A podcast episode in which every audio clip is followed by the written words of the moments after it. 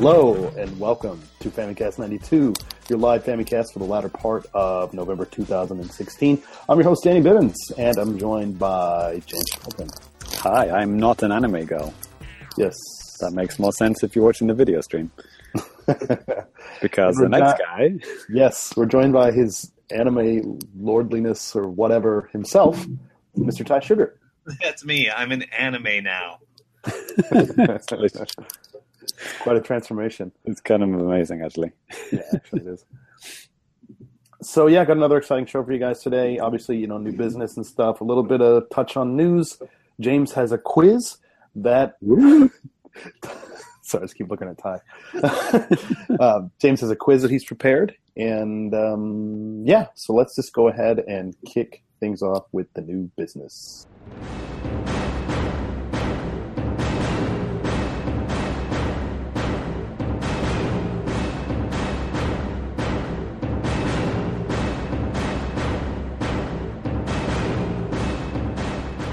Hi. Would you mind starting off a new business for us? You bet, senpai. All right. Um, I played some games. Uh, I've been playing that Resident Evil Classic double pack. Um, I did finish zero, and I'm well into uh, Resident Evil One. Mm-hmm. And uh, you know, it's fun. It's challenging, but then again, you know, I don't play on easy. Right. Resident Uh, Evil Zero. Uh, I finished that. I'm on Resident Evil One now, or the HD remix, or whatever you want to call it. Remake, yeah. A remake. Or Also, did you did you do did you do the bit that I was kind of really badly trying to describe last episode about the guy busting through the door and making me soil myself? Did that happen to you yet? Uh yeah. Was that in the the upper hallway? It's happened in a few places actually. It's a guy who's constantly stalking you, maybe. Oh no, I have to like beat the game once before that happens. But yeah, there's some like surprise door openings where a zombie just strolls out like, "What up? This didn't Yeah. happen before." Like they can open doors, like because you you're so used to doors being a loading animation, but I don't think it's actually loading. I mean, in the GameCube one, you could hear the loading just go like. It was like over within half a second, but like Right. the animation would take like five seconds Yeah, for whatever yeah, For and it's the same on the- nostalgia, as if it needs to load for that long, right? Right. It doesn't. Uh, what else? Uh, it says here on my notes, MOBA self torture. Uh, Yeah, I saw that. It's curious. Yeah, so um, there's a promotion going on right now where if you play uh, Blizzard's Heroes of the Storm with a friend, if you play 15 games, you get a thing in Overwatch, and if you play 30 games, you get like five characters unlocked for free. Mhm. So I'm doing doing that. Um, it's it's a MOBA, and I find it very difficult to articulate why I don't like this kind of game. right? it's quite easy for me All right, all right. Well, tell me why are MOBAs not good? because they're boring as shit and they're for nerds who never leave the house. Uh, I mean, as video games in general, Yeah, yeah. can you be No, more but you, you- specific? no, but when I, I mean, you know, full Hikikomori, right? Uh, maybe. Except you do you do have to go outside and to a Korean neck cafe where you get hopped up on Adderall and play for 36 consecutive hours. MOBAs are games where you, when you say to your friends who also play MOBAs, I played this game for 100 hours, they look at you as a scrub. That's what I mean. But Well, I mean, that's what all competitive games are like. Yeah. Scrub. uh, 100 hours for the tutorial, right? yeah, but you know, you sit down, and you play this game. It's like an RTS, but you only control one character, right? And it's it's invariably in a team setting, and both of those feel very bad to me. Do you know what I mean? Yeah, completely. So why are they popular? That's a good question. That's the question that no one can answer. I mean, I have a theory, but I don't like my own theory. You hit us. Okay, my it, it's basically those things I just said um, that make it um, easy for casual scum to get into, and people whose feelings are easily hurt. Mhm. because, like, okay, if you play a competitive team game online with randos, like you don't have like any accountability at all, and like the team can carry you sometimes, and you can be like, "Oh, I won." Despite me doing zero things correct, whereas in say like Street Fighter, if you never played a fighting game before, you hop on that and you're is it's totally realistic to lose a hundred straight games, and that doesn't happen in MOBA. So it's kind of like um, like a bailout feel good program for people who are bad at video games. okay, fair enough. I, I I don't have a lot of confidence in that theory, but that may be part of it.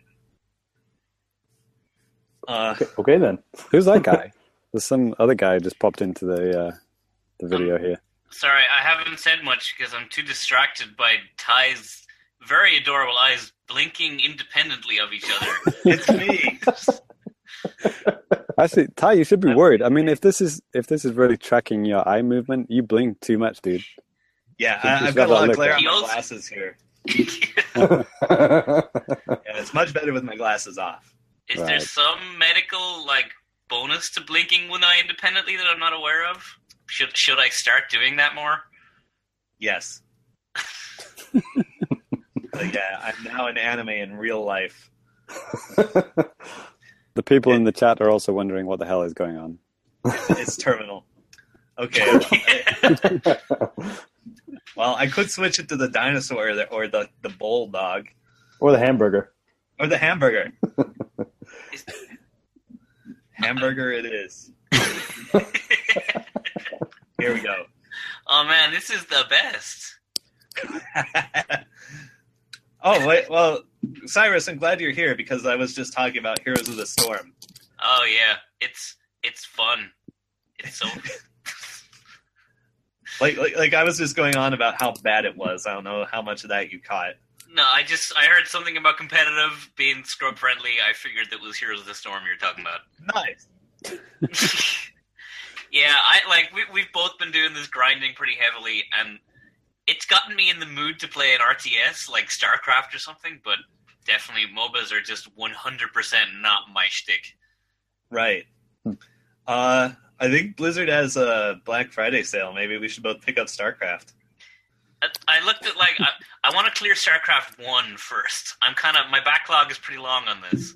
Oh, you the original like 1996 StarCraft? Yeah, it's on my list somewhere to get through. Just get StarCraft 64, you'll be fine. Yeah. oh, I Best hate computers. Right. Uh, But Right. that, that Black Friday sale on StarCraft did tempt me, but I'm, I'm I've got too much of a backlog. No more new games. if you want to play classic StarCraft, hit me up. Uh, okay, so Take that as a no. no, This is the worst segment ever. right? Just gonna say that right You're now. listening to Hamburger talk about video games. No, it's Hamburger talking about MOBAs. Well, that was a good uh, episode, and uh, thanks for watching. And we'll see you next episode. Yeah. Good night, everybody. All right, now I've got one more game for you guys. Fake or real? Liberal Crime Squad. It's a mostly text-based game by the guy that made Dwarf Fortress, I believe. I'm gonna go ahead and say real. Yeah, that's right. And in this game, you you lead a counterculture subversive movement through uh, vandalism, theft, uh, more vandalism, kidnapping, maybe murder, eh, in order to uh, defeat the fascist American government. It's pretty good. Okay. Sounds uh, a little bit too real. a little bit too real.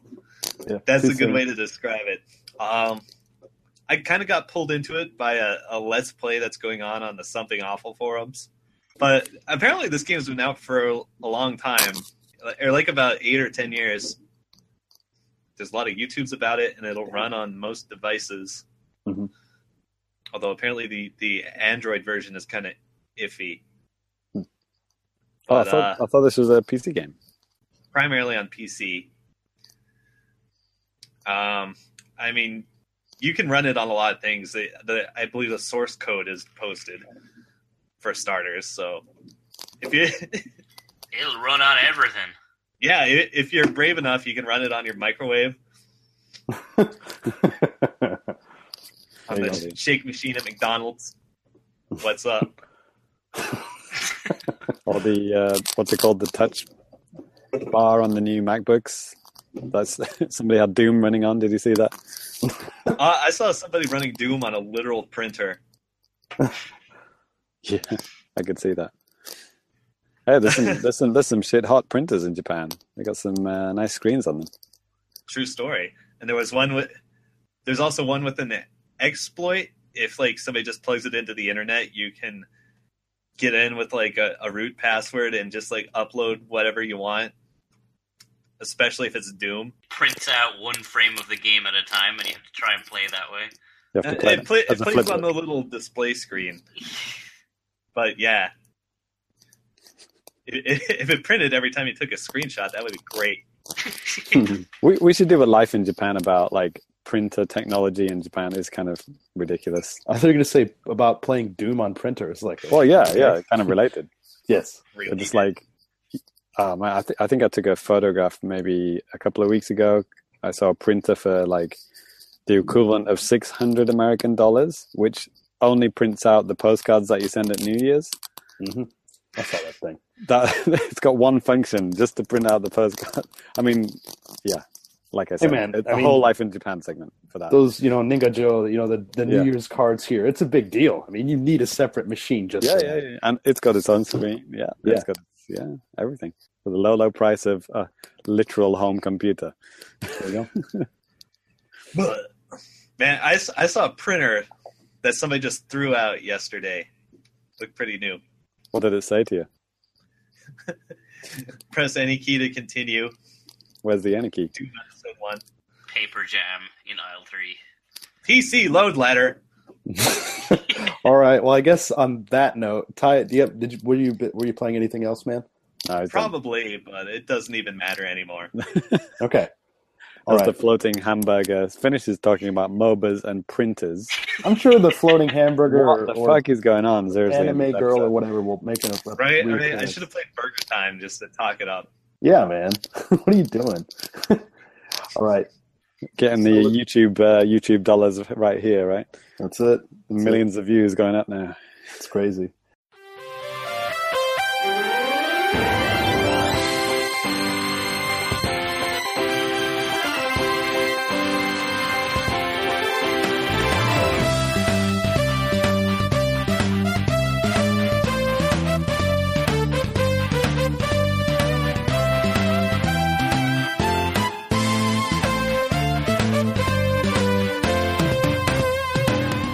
All right, and uh, James, how about you take it away? Um, well, no, no, I was going to say skip me. Um, Oh. I'm I'm the quiz master, and I've got. I'm looking forward to the news seg- segment because there's so many rumors to bathe in. Okay. it's kind, of, it's kind of glorious. But no, I've my me and my whole family have been sick for like a week now, and it's like a Different kind of Um, game. yeah, yeah. I've and been extremely busy. I haven't done anything, but you know, I managed to do a quiz and uh, you know get stuff ready for this episode. So Mhm. been doing shit, but just haven't been playing any games. All right. Um, oh no, no, that's a complete lie. Today, Wait, actually, disregard everything I've just been Yeah, talking yeah, about. apart from today, where it was the last day of um, the third quarter at my university, and we have a game. We have a game day. You know, everyone brings in games and stuff. So we did play games together today as a as a group.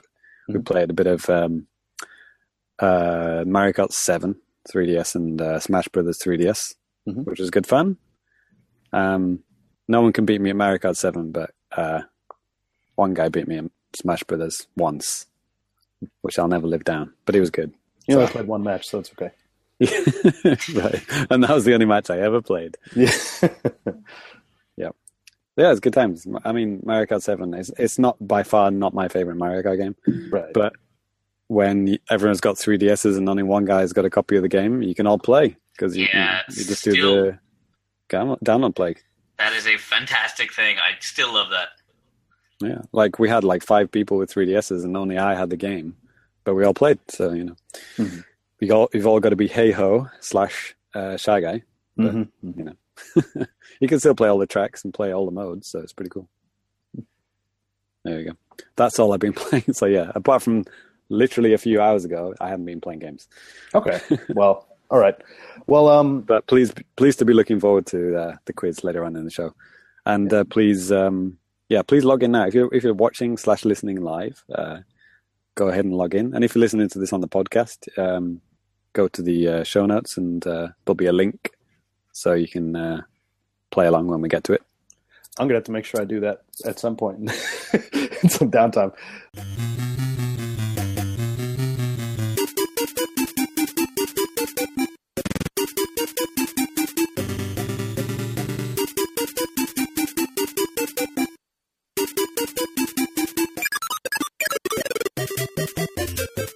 I guess with new business, maybe I'll go ahead and go next. I've, I've just been playing a few different things, and um, so as a lot of you guys know, if you follow me out there on Twitter, uh, you know I got the the Famicom. The, sorry, how do they brand it here? The Nintendo Classics Mini Family Computer. Rolls off the tongue. Yes, excuse me. And uh, yeah, so I've been playing that quite a bit, just kind of going back to some old games that you know I've obviously played dozens and dozens dozens of time times. But um, actually, you know, I think my wife has been getting more enjoyment out of this thing with like she's been playing a lot of Dr. Mario and what's it, Galaga? Hmm. I don't remember, but she yeah, she's just playing like the crap out of like those games. Like maybe if I'm doing a podcast It's- or it's a- you know something like that. It's a weird coincidence that your wife likes Doctor Mario. Of all of all the games, uh, that's also one of the few that my wife's extremely good at for some reason. Mhm. What what is that? What what is it with women and Doctor Mario? But then like just puzzle games. I mean, my wife she plays wow, she plays a lot of stuff on her you know phone, but back in the you know the uh, Famicom days, she played a lot of well, some puzzle games for whatever they had, and then just whatever all the other cool kids were playing because that's what you did back then, you know.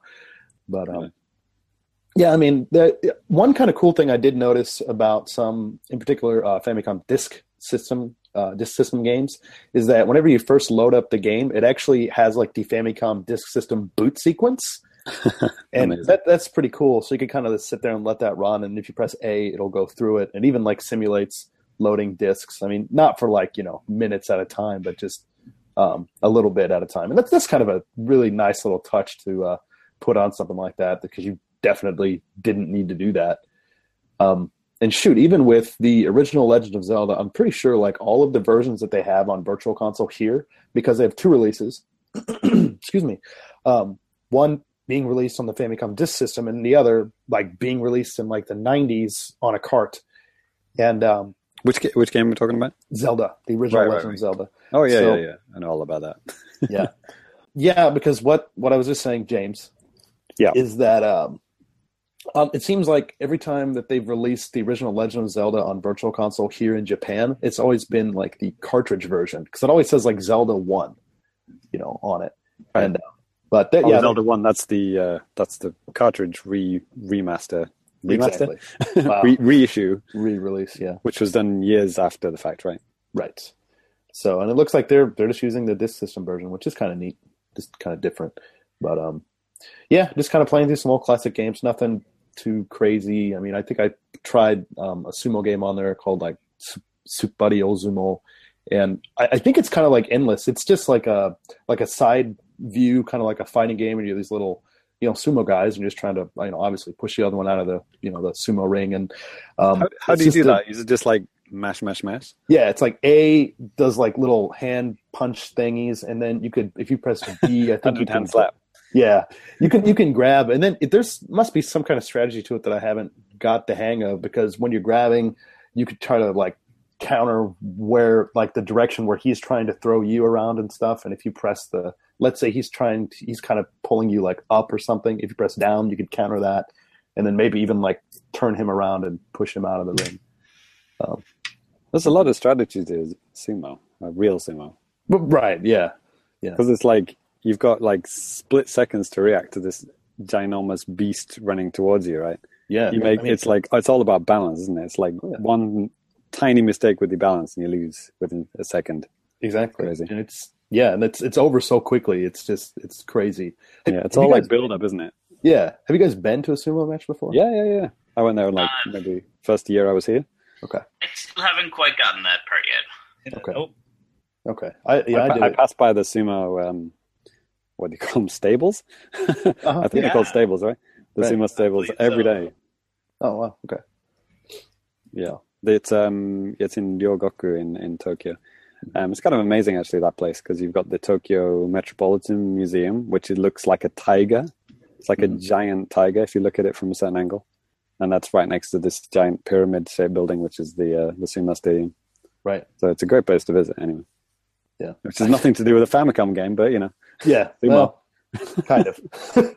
but um, yeah, another game that I've been playing, not it, well, kind of related to like eight bit stuff. Um, there's been a re-release here in Japan on the 3DS and PS4 for Bases Loaded, and Japanese name is Moero Pro Yakyu 2016. And if it ever comes to the West, it's probably to be maybe lo- localized as something like Bases Loaded 2016. And I mean, it's I've talked about Bases Loaded on an episode of the Famicast years ago. I think when it uh, came out on the 3DS Virtual Console here, and it's I get I get confused because you've talked about a, a few baseball games and they all just blend together for me. they probably I I okay. Sounds um, like baseball in general for me. Exactly. Well, I mean, the- didn't you talk about one like like a couple of episodes ago? Like you were playing one for like oh, 300 that's, hours? that's different. That's Ken Griffey Jr. Major League Baseball. Oh, completely different, of course. it is. It is. Oh, that's not that's not baseball. Well, it's arcadey baseball, Right. Totally different. but with some with with a little bit of realism mixed in. But um, It's What- more what like kind of thing NBA is- Jam. NBA Jam instead of courtside. That kind of thing. eh, maybe not quite that far, but So yeah, pretty much no no difference whatsoever. Got it. absolutely. But uh, the the kind of cool thing about bases the bases loaded series is that they have kind of like a broadcast view where the camera is not you know it's a lot of like baseball games that always shows like from behind the catcher and you see the ball coming in. And it's just especially for the old school games it's there's no it's just the ball coming straight down and you just it's either going to go to the left or right or straight down the middle. And it's yeah it sometimes it can be pretty easy to always get hits and never worry about strikeouts or anything like that. But um with this and with the certain camera view that they have it kind of makes it uh, feel more realistic as realistic as you can get with you know an 8-bit looking game and stuff like that. But um yeah and it's it's still like the fielding and stuff it also plays kind of slowly.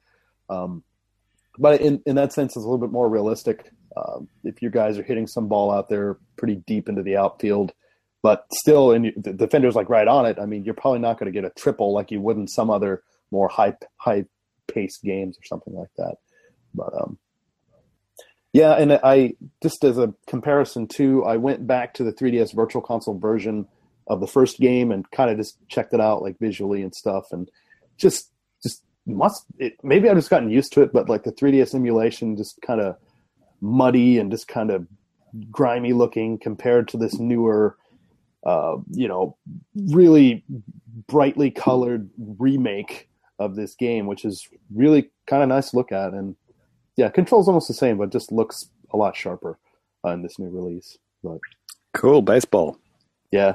But I mean, you know, if you guys out there have played baseball games before, if you played Bases Loaded, it, it's a cool, it's a cool little bit of a remake. It's only like 800 yen or something too, so it's, you're not going to break the bank to get it. And it's available on PlayStation 4. So if you don't have a Japanese 3DS, there are ways that you can get this thing. So This is this is not like some kind of racist thing against Americans, by the way. I remember like back when I was a teenager, one of my friends had a, a cricket game for the SNES, mhm. which I'm sure was never released outside of the UK. I. And I just remember being bored to tears by it. It was like, oh god, just like how long the games took and stuff. Because I'm I'm like an NBA Jam guy. It's like you know, Sure. boom, boom shakalaka, and then this is like you know, here he comes, and it's like you know, three minutes later, nothing's happened. I mean, I've only played cricket in PE when I was like in junior high school, and I don't even remember the rules. But I mean, baseball is a slow game, and if you're playing a baseball game that is about as good of a simulation as you can get in that era, of course, it's going to be pretty goddamn slow.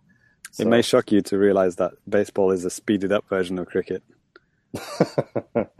Seriously, it takes like three days for one match. It's it's. Uh... I think you're thinking of Quidditch. no, you're thinking you're thinking Oh, of Quidditch. Okay. Uh, Tyrion in the chat says his friend, uh, sorry, his parents played Dr. Mario on the SNES every single day for five years straight Wow. back in the day, and now he can't stand it. Nah, I can Yeah, understand that. I should probably chime in here. My parents played Dr. Mario on the reg. Mhm. That and uh, Bubble Bobble. Women and parents apparently like Dr. Mario. It's a good game. Meh. Eh. I mean, I I don't dislike Dr. Mario, but uh, when my wife was playing for like two hours straight one day, You told And it I was just- turn the fucking music down. I was just kind of just sitting there saying, "Oh man, I kind of want to play a game or something." Uh, but I yeah, sent now I don't. parents a copy of Catherine.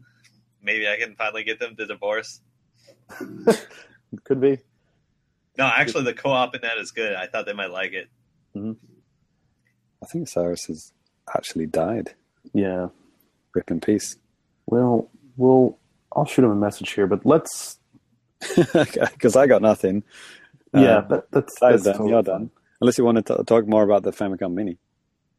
Oh God, I guess I, the can most you- obvious thing that I, I was Yeah. kind of listening to a podcast where they're talking about maybe maybe some of the reasons why that Nintendo decided to have these to make these controllers so small and stuff like that. And one podcast was saying it's like, well, because Japanese people, you know, at some like uh, different shops and stuff, you can get like miniaturized versions of consoles and like game memorabilia and stuff like that. So maybe that's the reason why.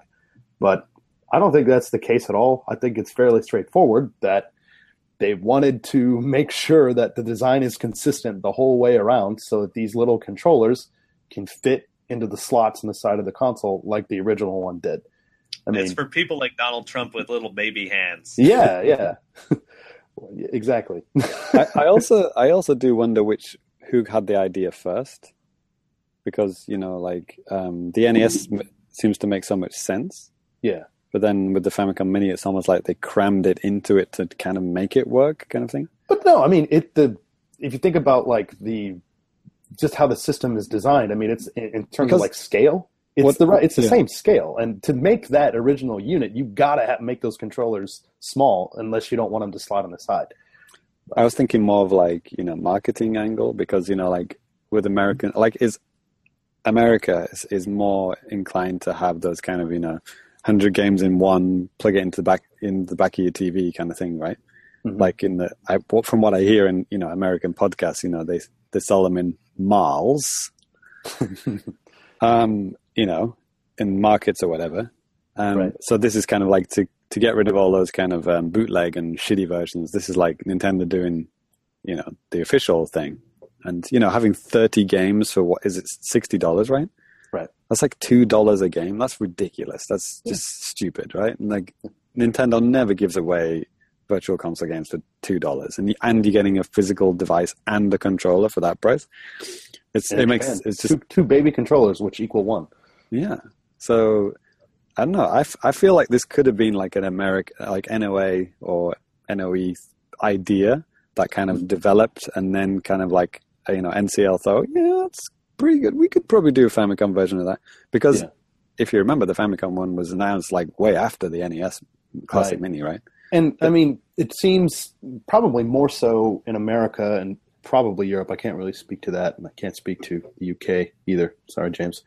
Um, Why, why not? Why not everyone else's? Yeah. Um, no, but you know, I, I think at least in America, I know for a fact there's just a big explosion of people just really wanting like retro stuff.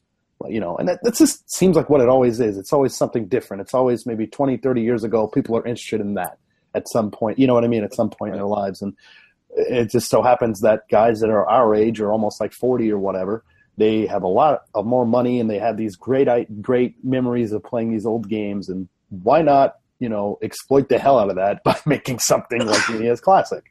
I mean, And people are saying this is bless this, this thing is too cheap.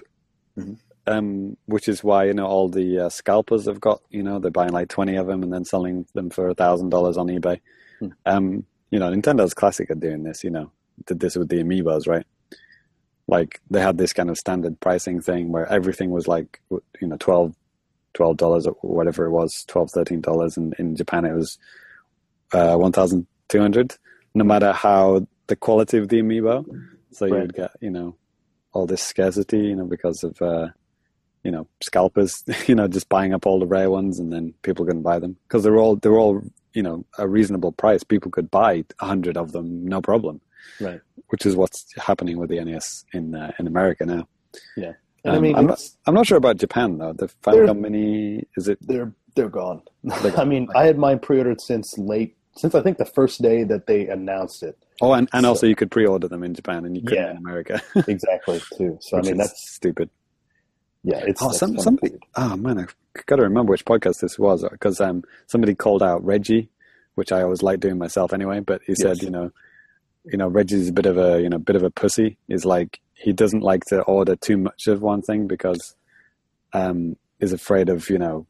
You know, not selling it, not selling it, like the Wii U, for example, and Well, having just like warehouses full of something, which is why you know he does. Is not a very, is not risk averse. He's like, you know, he does the safest option always, right? Well, Nintendo Japan does that as well. So I mean, he it, he doesn't want to go too crazy with things because then the you know uh, Japanese masters will be like, "Hey, Reggie, get out yeah, of yeah, here." that's the thing. He doesn't want to go red faced to NCL and say, well, you know, that thing that we said might sell well in America, it didn't.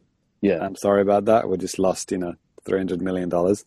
He doesn't want to. He doesn't want to do that. Right? it's not my money. I don't care. But you know, Shibata on the other hand is like, fuck it, you know, localize this. Yeah, fuck it, localize it. Fuck yeah, localize everything. Just But I mean, it's special editions out there. Shibata's got you know the the thing going for him that he is Japanese and that sometimes he's what? yeah, unbelievable, right? But so it's maybe it's easier for Nintendo to trust him doing things like this Yeah, because that's true. they feel that he has a better idea of what Nintendo, the parent company, would want to do, as opposed to maybe an outsider like Reggie. Yeah, sure, he's been with the company for a pretty long time, but still, maybe he doesn't quite understand Japanese business, and that's not the reason they hired him. But I don't know. I mean, I don't think he does a terrible job in North America, but uh, yeah, Yeah, he just- pretty much. He pretty much does. Just- I mean, the, what's the last thing he was responsible for? Getting the NES Classic out to you know American American families. I don't think this is this isn't just that North- right up. this is not just a North America thing. This is Nintendo here in Japan, just totally not thinking about how popular these things could be. No, no, I think um, it could have been uh, Nintendo Voice Chat actually because they were really pissed about not being able to pre-order it. Yeah. and because you know if the pre- if pre-orders were available, then they could have easily judged how many to you know produce and how many to send out. right, but they especially didn't do that. considering how how early they announced it back in like what Right. July. Exactly. So, and you have literally even now you can't you can't pre-order them, you know. So it's just uh, it's just stupid, right then. Okay. So Well- should we move on to some news? Let's do it.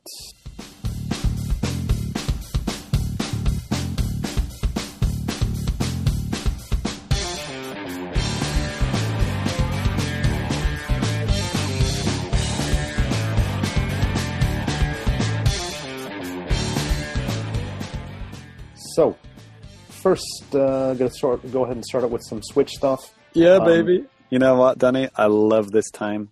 You know the the time between like a console being announced and like the time of its release. That that like like in whatever it is, three to six to eight month period, depending on the console. Mhm. Like all the the rumors that come out. You know what's coming out, what's what's gonna be, what's the console gonna do, and all this kind of stuff. I Mhm. love reading all this shit. You know, even though if only like half of it comes true, but just like trying to you know figure it out on your own accord. Like what's, Yeah. what could, what could happen, what couldn't happen. Absolutely, it's just a fun time just to, well, maybe be optimistic or maybe be extremely pessimistic. No, no, I, depending on your want to be optimistic. Yeah, This exactly. The whole, the whole world is going to hell in a handbasket right now. So you know, I just focus on video games. Enjoy, enjoy life. That's what- Yeah, I do like this too, like where people are just like they have their reliable sources, the people they like for rumors, the people they don't like. It's Mhm. like anything goes. I do like this part too. Well, this first little bit of news here, Cyrus, I think this is maybe right up your alley. Do you want to catch that first little bit of Switch news we got there?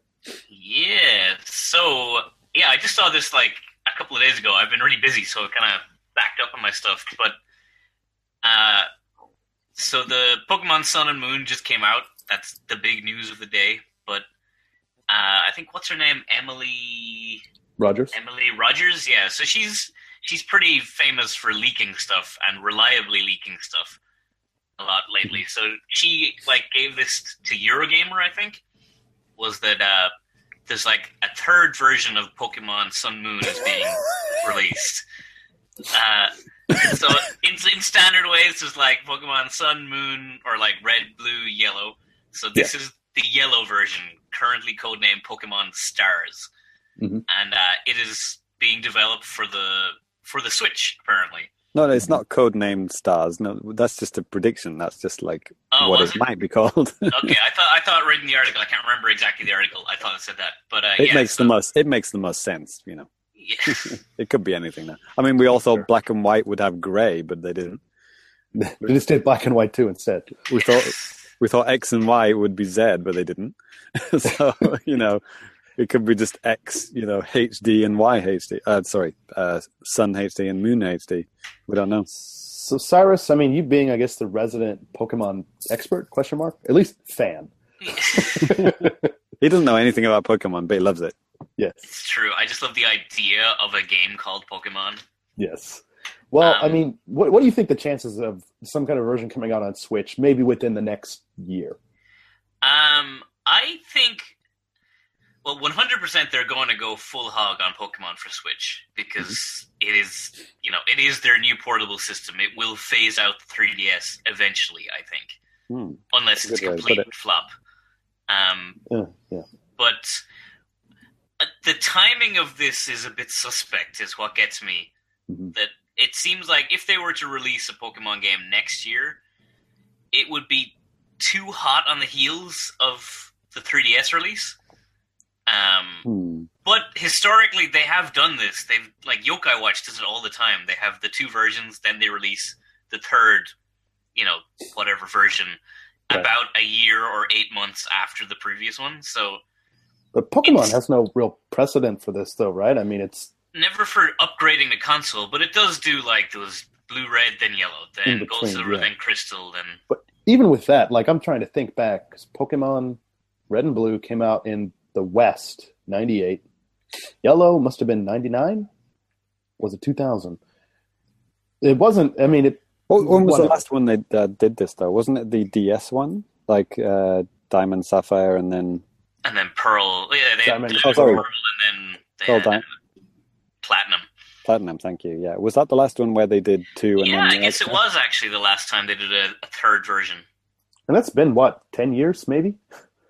God, we're Yeah. old. Yeah. Um, I But, like like, you know. Wasn't I- it, I think Danny was right. It was about a year. So I think Christmas next year, not this Christmas, but like Christmas next year, you know, wouldn't be that crazy. You know, especially if they've been the Pokemon company feels like they've been working on it for a while, and it could have been done. For, I mean, for all we know, it could have been done in in tandem with the 3DS one. You know, the models look pretty good in the 3DS one. Right. So Yeah, I could easily see that being, you know, th- those the, those are the what would you call it the the downscaled versions, and the actual models are the ones in the Switch. Mm, That's what they said in the in the Eurogamer article, which is the big expose, was that this they were developing Sun and Moon, and then parallel to it, they were developing the Stars version, which is basically the same game but with all upscaled assets and whatever. And then they abandoned development on that while they finished up Sun and Moon, and now are back full time on Stars. I mean, So- it doesn't even matter if it doesn't. It doesn't have to look like you know The Witcher Three. It just yeah, it's I mean, it's look a what kids Capcom game. look what Capcom did with the quote unquote HD version of Monster Hunter on Wii U at launch. I mean, the, come on. But Yeah, it just has to look you know nice on that you know portable screen, and you know when it's blown up to whatever 1080 you know 4K on TV, it's not it's not going to look very good, but you know it doesn't have to because most kids are not going to play it on the TV. Right. I mean that was know- that's the, that's why Pokemon hasn't been on a console is because they don't want it. They want people to take it around with them and they want to share and they want and it's you know, cheaper to develop for some kind of standard definition thing on a handheld than it is for high definition shit for a TV. so maybe in the in a way that's a new a new step for them. You know, they're having to do high res assets for the first time ever. Well, not the first time ever. There have been console Yeah, they've had them in stadium and whatever Yeah. the. Um, exactly. So maybe I don't know. Maybe it is going to be like you know you dock it and then it turns into stadium or something like that. You know. Yeah, like I, I, I do think this is very plausible, and I see it. If if you're gonna have a game that makes people make the switch ho, ho, ho, No uh, from 3DS to the new console, Pokemon would be the one. That would Right. be like that's the game everyone has a handheld for. That like look at the sales for Pokemon Sun Moon; they've been like through the roof on this version. Like Yeah. everybody in their shipped, right?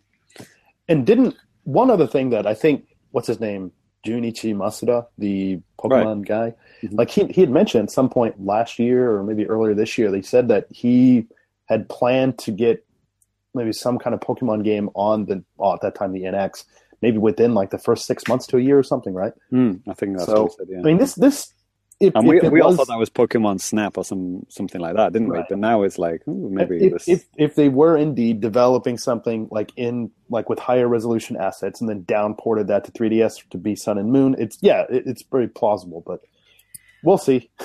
What what I would like to see as uh, like to actually make this as a kind of a handover game where if there was some like you can already transfer Pokemon with the Pokemon Bank, but Right. if there was just some way to like port your save file across from the 3DS game and maybe even only allow you to do it once, like you've got this one chance to to send your game from the 3DS to the Switch to actually like it's kind of forcing people to upgrade to the new console kind of thing. Not forcing, but giving them the option.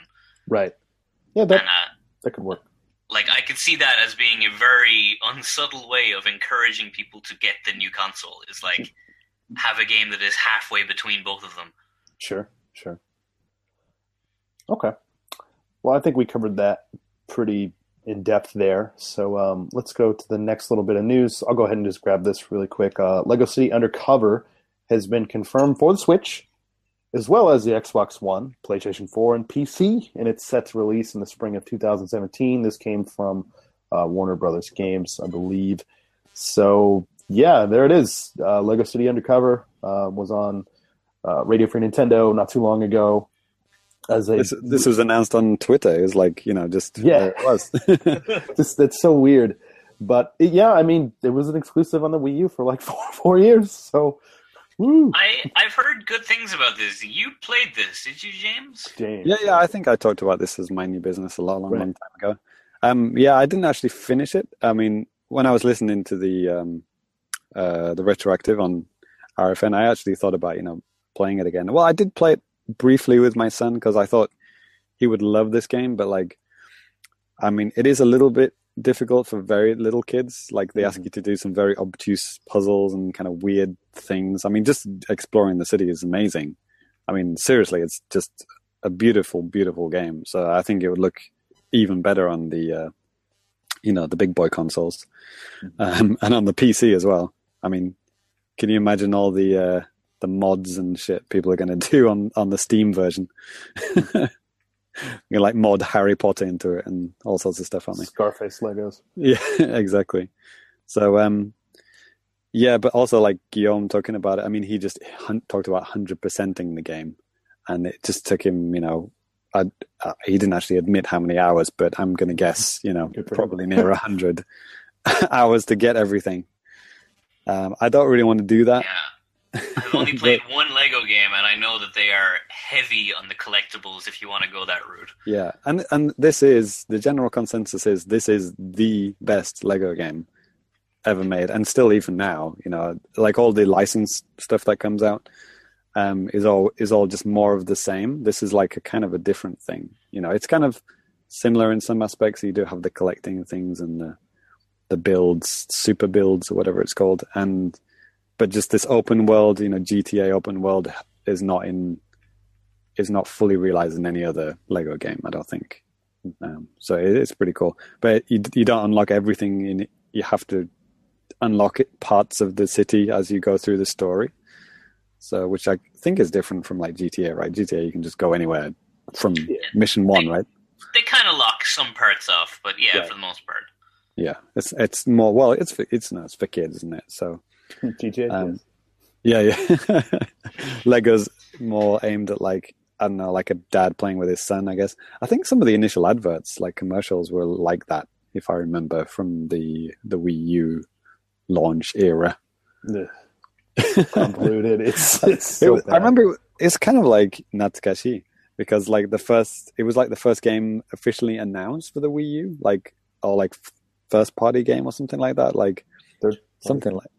No, no, no. This is because like this is weird how it is on the other consoles because this is like a Nintendo published Yeah. Oh, game. right, right. I mean, but you know, we have Minecraft on the Wii U now, so like everything's you know fair game now. But I'm just you know, right. but that's also got me thinking, uh, you know, Bayonetta 2. I mean, how long was the contract for that? You know, was it a, was it a four year contract? I was talking about this with uh, Seren on Twitter, and you know, sh I think she said it would be like 2018 or something like that. Uh, if if the Bayonetta 2 contract was the same as Lego City, Mhm. uh, is when you might see Bayonetta 2 on the other consoles. Mhm. Um, so if if Nintendo is smart, they're going to get they should get a Bayonetta two uh, re reissue or remaster on the Switch as soon as possible, because before it becomes a non-exclusive. Yeah. I, I I would possibly pick that up again if they did re-release it. That's a game I would consider getting twice. Bayonetta on the train, why not? Yeah. yeah. Well, uh, this next little bit of news is kind of like a bit of a like a rumor roundup type of thing, and it's uh, James. I mean, how do you want to just tackle this? Yeah, this is kind of like a lot of uh, rumors all in one here. Right. This is coming from uh, Let's Play Video Games.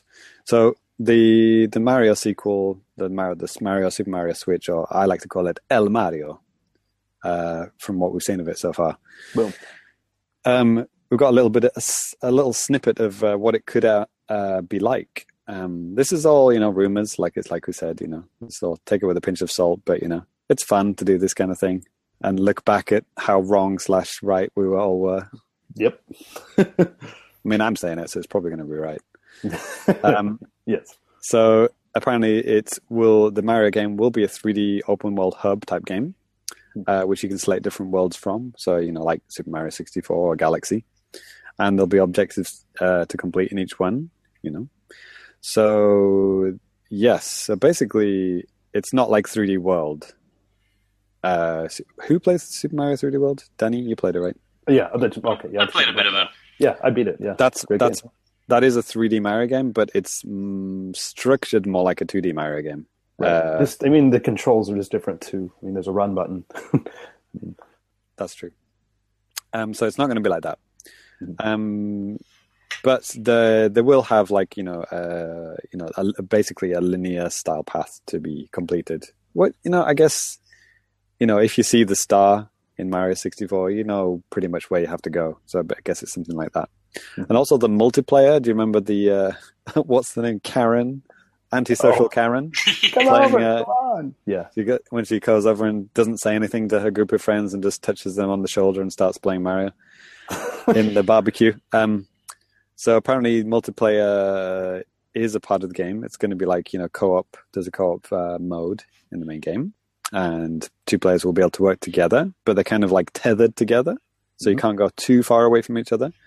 Um, but uh, you're not going to be able to like hold each other back or anything. You'll be able to go where you want, um, and then yeah, whoever completes the objective will be will get the uh, like a whatever status that they completed it and a reward for completing it first or whatever. Mhm. So, you know, like how many coins they collected and things like that. So, yeah, I guess you could have like red coin stages where you know, Danny, you get three and I get you know sixty four, and then we combine our total and uh, you know we get the star at the end or whatever, right? Yeah. Good job, Dan. Good job. So yeah, that's the Mario stuff. And next is Skyrim. So Skyrim is apparently definitely happening. Uh, this is despite Bethesda not saying anything and actually kind of refusing to. Uh, so odd. Like, what the heck? it's like, no, no, no, no, Skyrim. Well, we've got nothing to say about that. Well, actually, when behind the scenes they're full on working on it. But but Are they anyway, working on it, or did they hand it off to someone to port? uh, well, apparently, from what all we know, Bethesda is working on it themselves. Oh. And uh, yeah, it will be the remastered version, and it will allow mods. Um, the wow on the Switch, that's pretty cool. Yeah, seeing is believing. Yeah, yeah, exactly. Yeah, seeing is believing. Yeah. But yeah. I'm uh, I'm a little wondering about that particular facet, but if it does, wow, that's pretty impressive. And again, I'll just say, I mean, these are rumors. None of this stuff is confirmed. Yeah. All this stuff, but you Hundred know, percent confirmed. yes. and the next little uh, snippet is that spl- the the pack-in that was rumored. You know, there were going to be two. Well, we, what we've we've learned is from like British retailers, just kind of like just just going Going mental and like on stuff. It's like, yep, Switch, two hundred pounds, two hundred and fifty pounds for a bundle, and it's like, yep, there it is. You can pre-order now. Meanwhile, you know, the rest of the world is like, you know, not allowed to say anything. Um, so that 250 bundle, 250 squids, by the way, um, would be a Splatoon bundle. So it'd be a new version of Splatoon, the Switch, and the game, uh, and the dock, and you know the the uh, shit. What's that controller thing that you slot the Joy Cons into? Joy-Con The grip. the grip thank you and danny you could actually end up being right on this because the the picture that they show on the store the the the, the british retailer does have the um the grip so i thought it would be i mean it could be their mistake they could be just using the promotional pictures that nintendo supplied them but also it would be kind of odd to you know get somebody's money like i mean even this was even for the basic uh, bundle by the way with just the switch and the dock. They were having the grip with that as well for 200 pounds you know Mm. what 200 dollars or whatever 250 dollars that would be. Mm. um so yeah you could be right. You might get the grip even with the the super basic bundle the the cheapest bundle. Yeah uh, cyrus are you with me on this? Like when something is 200 pounds it's usually 200 dollars because like america just gets things for so much less than us Yes, Yeah. they just they match the price and like, ugh, exchange rates are hard. Let's just make them the same. It's like no, two hundred pounds is not two hundred dollars. It's like three hundred and fifty dollars. Like what it are a talking about? rather substantial markup. Well, maybe not these days, but you know what I mean. Like, uh, like when the GameCube was out, for example, you know, it's like GameCube, like two hundred and fifty bucks, yeah, two hundred and fifty pounds. Like, wait a minute, that's not fair. that's like, that's like four hundred dollars we're paying here. Like, what the fuck, you know? We're not Australia. Come on, guys. Yeah. Um. Anyway. Uh. So yeah, Splatoon. I mean, yeah, Splatoon bundle for two hundred and fifty quid. That's a fucking bargain. I I would get that in a heartbeat. That's like yeah. Yeah, if if these prices do turn out to be true, and that one retailer is like giving, uh, you know, they're guaranteeing that's the price, like money back guarantee that that's the price kind of thing. Um, yeah, that's amazing. That's a that's a hell of a price point. I mean, yeah, 199 for the for the Switch, the dock, and the grip. That seems like a bargain. I mean, you could buy two. You could buy. You got two kids, buy one each. You know, what I mean, that's like it's it's a it's a price where you you don't think too hard about buying multiple of them. You know what I mean? Let's not go nuts here, Mister Moneybags. yeah, no kidding. it's, it's not a it's not a 500. It's not a 499. It's not a 399 console. You know what I mean? yeah, it literally is like half the price of what some consoles have launched at. Yeah, exactly. Yeah, it's more like a 3DS, you know, like oh, you know, now we've got like 2DSs and uh smaller uh models which cost less and stuff like that. It's more like that than a than an Xbox or a PS4 or PS4 Pro or whatever. Um so yes, we've done the Splatoon thing. Um oh yeah, and also with the little bit of news about Splatoon is that uh, a big push for the game is going to be like a one versus one mode Hmm. where players from different switches can fight over a map and switch weapons at choice mid game. Oh wow, that is a big change. If that I've never seen that in any other online shooter. That, that, ever. that was That's I did that to wake Ty up. Brilliant innovation, right There you go. Thank you. I knew it would work. Bait took the bait. Um, Doesn't uh, Splatoon already have one v one? it does, yeah. It's the it's the mode that none of my students knew about when the I said forgotten mode that's just like hidden in the game somewhere. yeah. But that's that was like on on the same uh, the same system, right? So, Right. I mean, I hope it's not one versus one only. I hope it's like you know two versus two. Right. That'd be brilliant. We're releasing a new version of Splatoon, but we're taking out the team multiplayer aspect of it. no, but for the local, uh, you know, the I know. local play. I mean, three versus three is that too much to ask? I mean, to Wi-Fi connect six consoles together locally, it could be possible, right? I mean, 3DSs do it. Maybe it's not as complex as a Splatoon match, but um, so yeah, yeah. So basically, yeah, they're going to push that kind of local play um, because you know, like the short match nature of Splatoon, where you know you- you're only playing for like three minutes. It's kind of like you know, boom, next guy, boom, next guy. You know, maybe it would work. You know, maybe they've got they could do like a tournament, local tournament thing or something like Smash. Well, Overwatch, the the shooter me and Ty play all the time, just added a one v one mode too, and that's that's pretty good fun. So cool.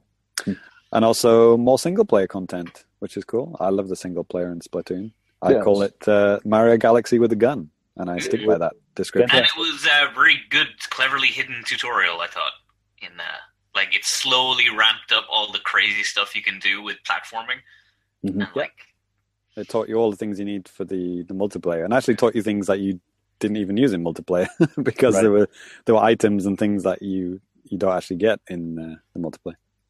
Right. Um, so yeah, I think that's everything. Yeah, and also you know similar output, uh, free content, uh, kind of dishing out similar to the, what they did for the Wii U one, which would be cool. Um, The other big thing is that uh, Breath of the Wild will miss launch. yes. That uh, did we cover that last episode? I don't think so, but yeah, this comes like uh, Looking to Emily, be like June probably. right? Emily Rogers as well. The same with the Wii U version. Um, then the other thing here too, and, uh, and maybe just blurt out something that you think this is, but there's a big EA game coming to Switch. You guys have any ideas? Because I bet maybe it's uh, maybe Star Wars Battlefield FIFA. front field, whatever. Sports game. Yeah, Battle. Sorry, Danny, you said Battlefront. The Star Wars one. God, I own it. Star Wars one. front. I thought that was a Sony uh, published thing. Star- no, no, no, no, no. Oh, that's on Xbox as well. Yes. Okay. Oh, they had some exclusive stuff or something. Ah, the Oh, Sony those com- VR stuff, or I don't know, whatever. Oh, okay, okay, gotcha. So Uh, I, I, I have no idea. Game. Yeah, I like. I would just immediately think of sports, but I guess Th- This isn't this isn't a rumor, by the way. This is a guy from EA literally okay. saying it, we are bringing a big game to Switch. He literally said that a game or two. He said. Yeah, maybe maybe Star Wars. I mean, Star Wars has always been pretty well. I guess before, well, basically right after the GameCube era, it was pretty synonymous. Well, at least for two generations with Nintendo platforms. maybe they're gonna make like Super Force Awakens and like bring a 2D platformer back on Nintendo where it belongs. Yeah, I mean, shoot! Like Yeah. last year, they re-released Super Star Wars on PlayStation and I think maybe yeah, Xbox. exactly. One. Didn't come out on Wii U. They they have those games on the Wii Virtual Console, all the whole trilogy of them, but they couldn't bother to uh, even get into the, the dive into that pile of money. You know, they just didn't even want to take the chance. I guess. But so apparently, some guy called Blake Jorgensen is a CFO at Ele- Electronics Arts. He's the guy who said this um, in Okay. an interview. He said um, they suggest that the game that they're going to be doing isn't uh, instead of a sorry, the game will be made specifically for the Switch. Oh, Uh, sorry, uh, sorry. The game won't be made, uh, be a game made specific, specifically for the Switch, but a port of one of EA's bigger games. We haven't announced what game, but you should assume it's one of our bigger games. He said, "We're excited for Nintendo." Star Wars. it's got to be. What was the last EA game like on Nintendo system? I can't even remember. Like, you know, Wii U, probably big- Madden or FIFA. Yeah, they What did one Madden game or one FIFA game. Need for Speed, right? Oh yeah, Need for Speed. That was really good. Actually, yeah, that was that's a good example. They they went all out for that one. The Wii U was actually the the best one of that uh, generation. You know, Xbone. Uh, sorry, not Xbone. Sorry, 360, 360 PS3, Wii U. Wii U uh, was based on the PC version and had like better textures and more features and stuff. Mhm. But then they never did anything after, after that ever again. Yeah, just the time I think the timing with it too. I mean, they this the same stuff happened with the GameCube in the GameCube days, where these third party companies would release. Well, first of all, they're they're porting from the PS2 to a GameCube. There's not as many buttons, so they figured, well, this is just a bullshit version, so we're going to release it six months later. Oh my god, it didn't sell well. I wonder why. It's like, guys, come on. Of course, this makes too much sense, but apparently not to everybody. right. Also, I'm putting my money down on Plants vs Zombies Garden Warfare 2. Ooh, that's a good one. That's very Yeah. Nintendo. Mhm. But mm, maybe too similar to Splatoon though. True. They might wa- they might be worried about you know people just choosing Splatoon over that. I would love to see something like Titanfall, but I don't know, but that'd be cool. Yeah. 'Cause That's a Titan- oh, pretty, yeah. Pretty like adulty game, and I know Nintendo are really pushing adulty games this time, but maybe that's a bit too much of a jump for EA to risk. If you watch my TGS video, the one of the staff actually announced is that true. uh, Titanfall three was coming to uh, NX. So if you remember Yeah, that, we, we may have actually got the scoop there. there you go. Yep. So um, we were ready to move on to some non-Switch related news here. Wait, well, you missed out the Mario and Rabbids RPG crossover. Oh, I must have did that. This is the weirdest rumor ever, and and this one, I mean, this is might be true, but I'm actually kind of hoping it isn't true because the Rabbids suck.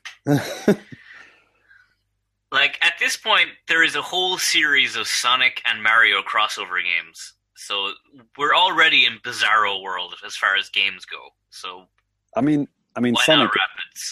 Not Rabbids? All Sonic games are trash, but like Rabbids is like super trash, right? But they have a huge history of like random games on the Wii U and the Wii. So Ubisoft and uh, and Nintendo have a pretty good relationship. At least at the beginning of console generations, yes. Mm. You know, it is. It's funny. Like there was a, there was a something. Uh, man, Nintendo like shut down the Metroid Two remake and uh, another. Oh, the the Pokemon. What? Uh, uh, Uranium. sorry, thank you, Uranium. They they were going to be up for some awards, and uh, Nintendo kind of you know didn't allow them to be part of that indie game awards thing.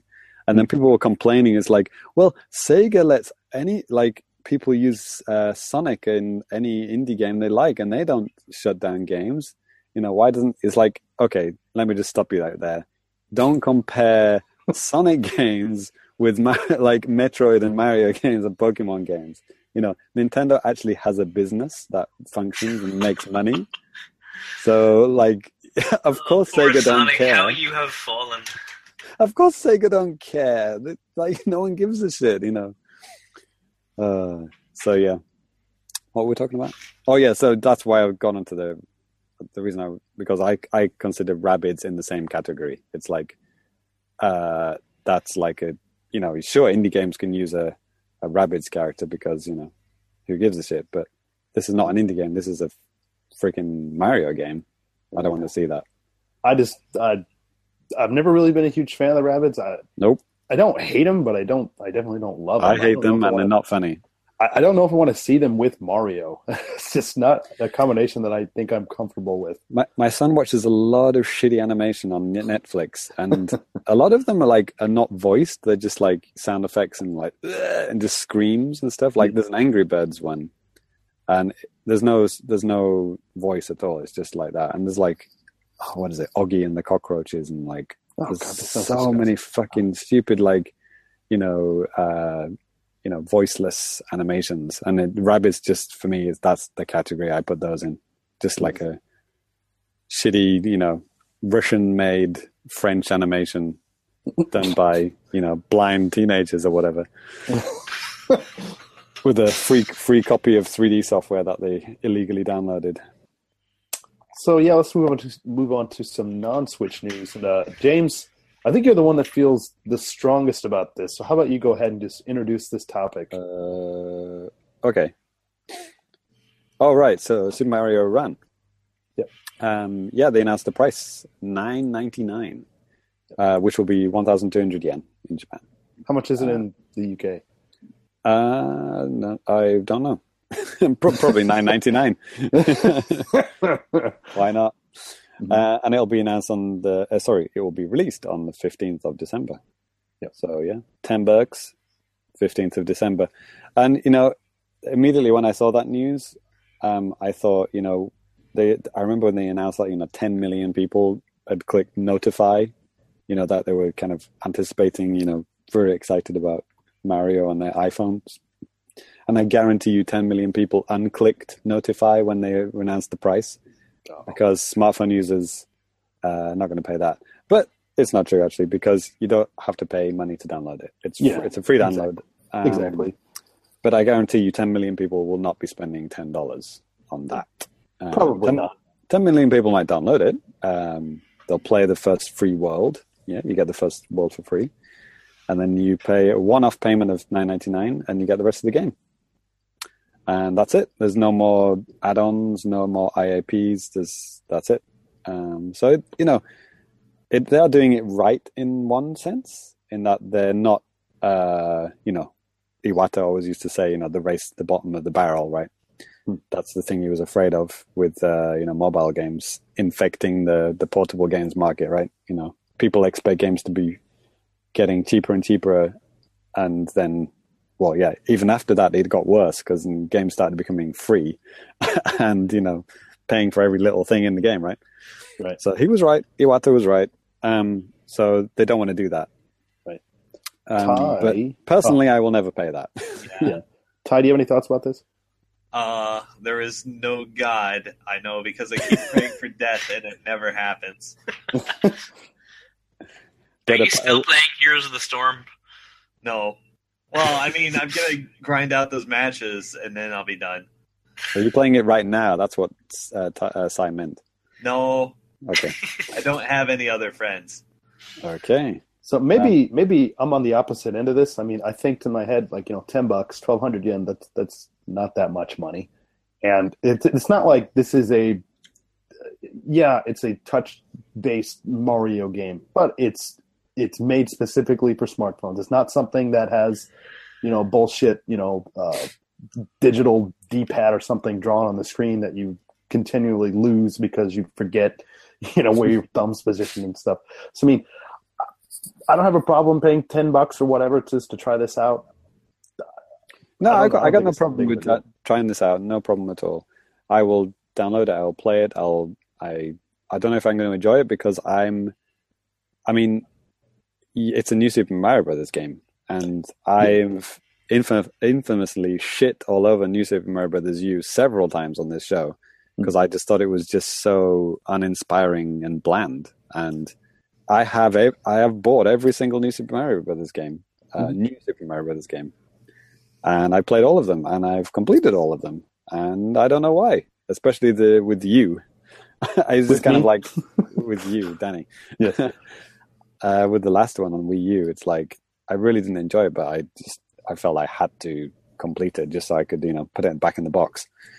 Um, but then you know Mario Maker came out, and that had you know the new Super Mario Brothers skins in it, and you don't have to use it, and Yeah. it's wonderful. And Mario Maker is brilliant because it gives you an infinite uh, Mario World levels, Mario Brothers three levels. You know, games that I love.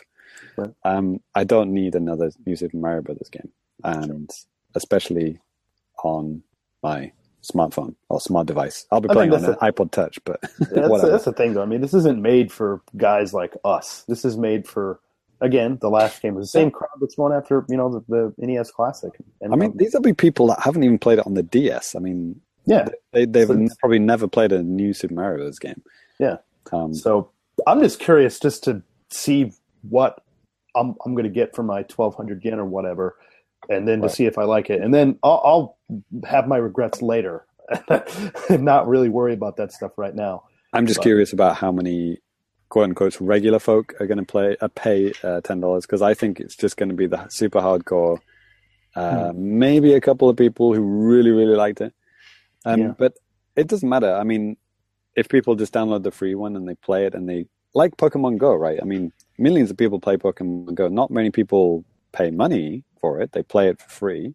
Yeah. But look how many like pre-orders and sales of Moon and uh, Sun and Moon, right? It's it, it had a positive knock-on effect. Sure. So maybe this will have a positive knock-on effect of you know El Mario on Switch next year, right? which is which will be cool, right? They're like, oh, cool, Mario. Yeah, I played that on iPhone uh, last Christmas. Mhm. Um, I'll try out this new one on uh, on Switch. You know, it could happen.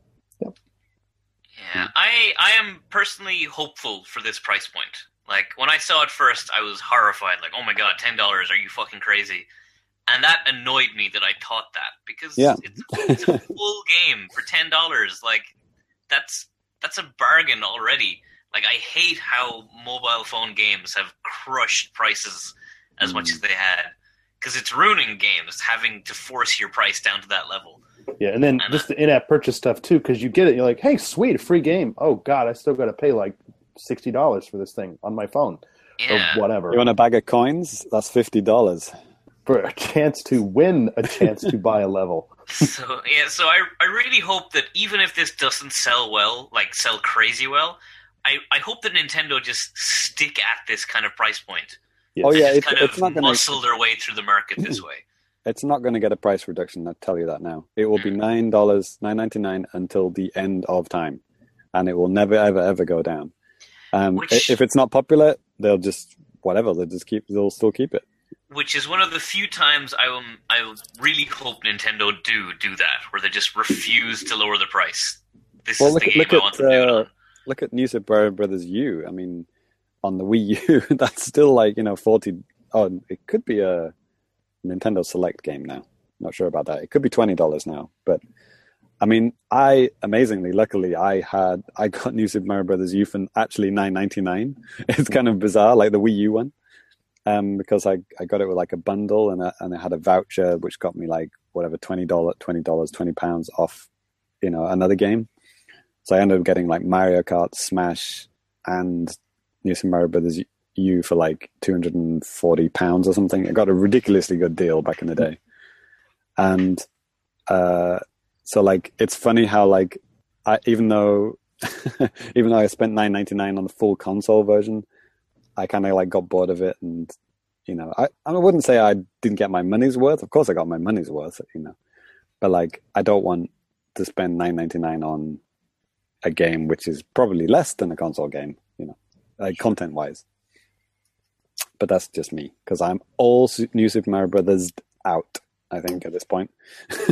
Yeah, And as much as I want this game to succeed, I will never buy it because I don't enjoy Mario games. I never, I never really have, aside from Super Mario World.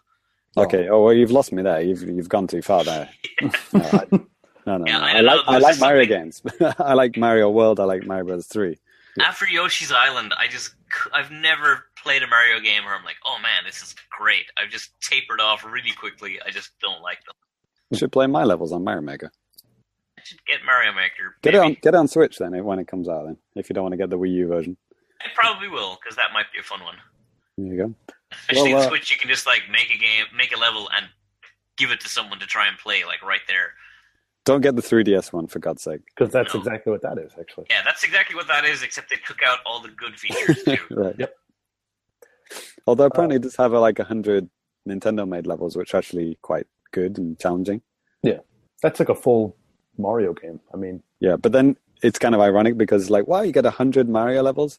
Yeah, but you also get infinite Mario levels with Mario Maker. so it yeah, doesn't make any sense to, to advertise it like that.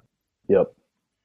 Well, uh, moving on here. Looks like we covered this Pokemon Sun and Moon thing. We'll go ahead and skip Yep. over that. Um, just this week here in Japan, they it, it was basically marking the 26th anniversary of the Super Famicom. This was on uh, November 11th. So they have like two weeks where they're releasing just kind of like waves of Virtual Console, uh, Super Nintendo games, Super Famicom games on the 3DS here. Uh, the first batch that came out this week on the 21st was Super Punch Out, Super Castlevania 4, Akumajo Dracula, uh, Mega Man X3, Rockman X3, Final Fight 2, Final Fight 3, aka Final Fight Tough, Good Romancing. games. Yeah, yeah, I remember Ty saying that. And uh, Romancing Saga and then Tactics Ogre.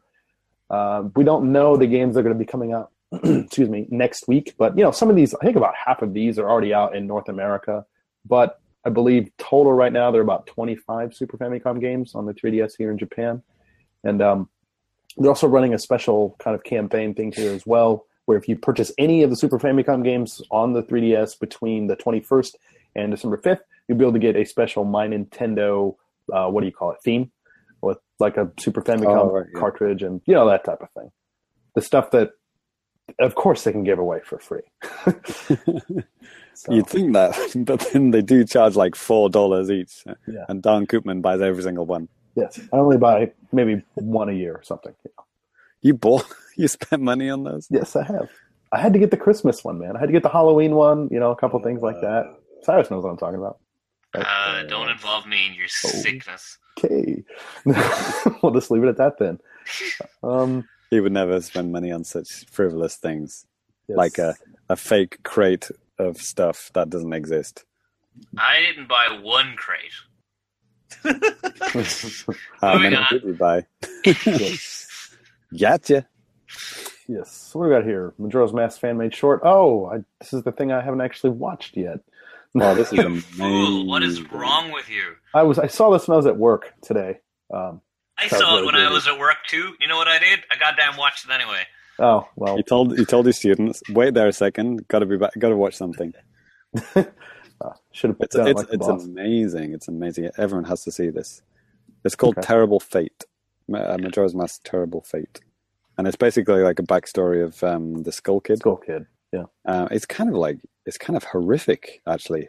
It's horrific. It's sad. It's amazing. It's beautiful. It's it's got a great like soundtrack. I mean, the the CG on this stuff is just like unbelievable. It's like beyond Hollywood. It's like uh, who made this? Beyond Good and Evil. I mean, it's For crazy. for context, this is like a fan made Majora's Mask, uh, like a short movie. It's only like four minutes long or something. but fan made is really like you know selling it short. It's like yeah, fan well like professional like Hollywood uh, level CG artists fan level.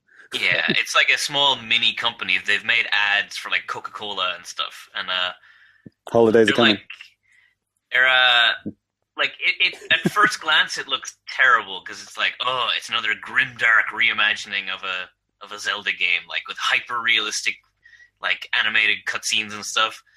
And then you watch it, and it's perfect. Like it, it is. Whenever anyone says no, you could never make a good video game movie. This is the perfect video game movie. Hmm. It's so good. Back, I think maybe last year, some I think some Japanese, uh, maybe it's just one guy. He did something about like Metroid. This like I'm talking like a minute twenty second, like really like hot clip. Okay, not like that kind of hot, but Is it, was it the one with Jessica Chobot from IGN in? no, no, no, no, no. It's I don't think so. No, no, no, no. That one was Whatever. pretty good. Don't just don't even worry about what I'm saying. too. Okay, already forgotten about it. Good.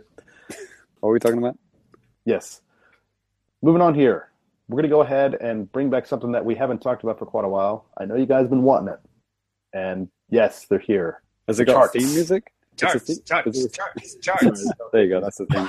That's it. when I clicked on when I clicked on this link, um, I thought it was like a. Well, first of all, I thought it'd gone back to 1997, Mhm. and then I thought it was like a you know just a forum page that somebody had done. But this is actually the official Media Create page. They've actually started doing like an English site. Is this a new thing? Like I don't remember them having English. I could have sworn that they had listed stuff before. Maybe It's always been in Japanese. I'd always usually just check the NeoGAF one because they always they have like the Yeah, yeah, exactly. numbers of exactly.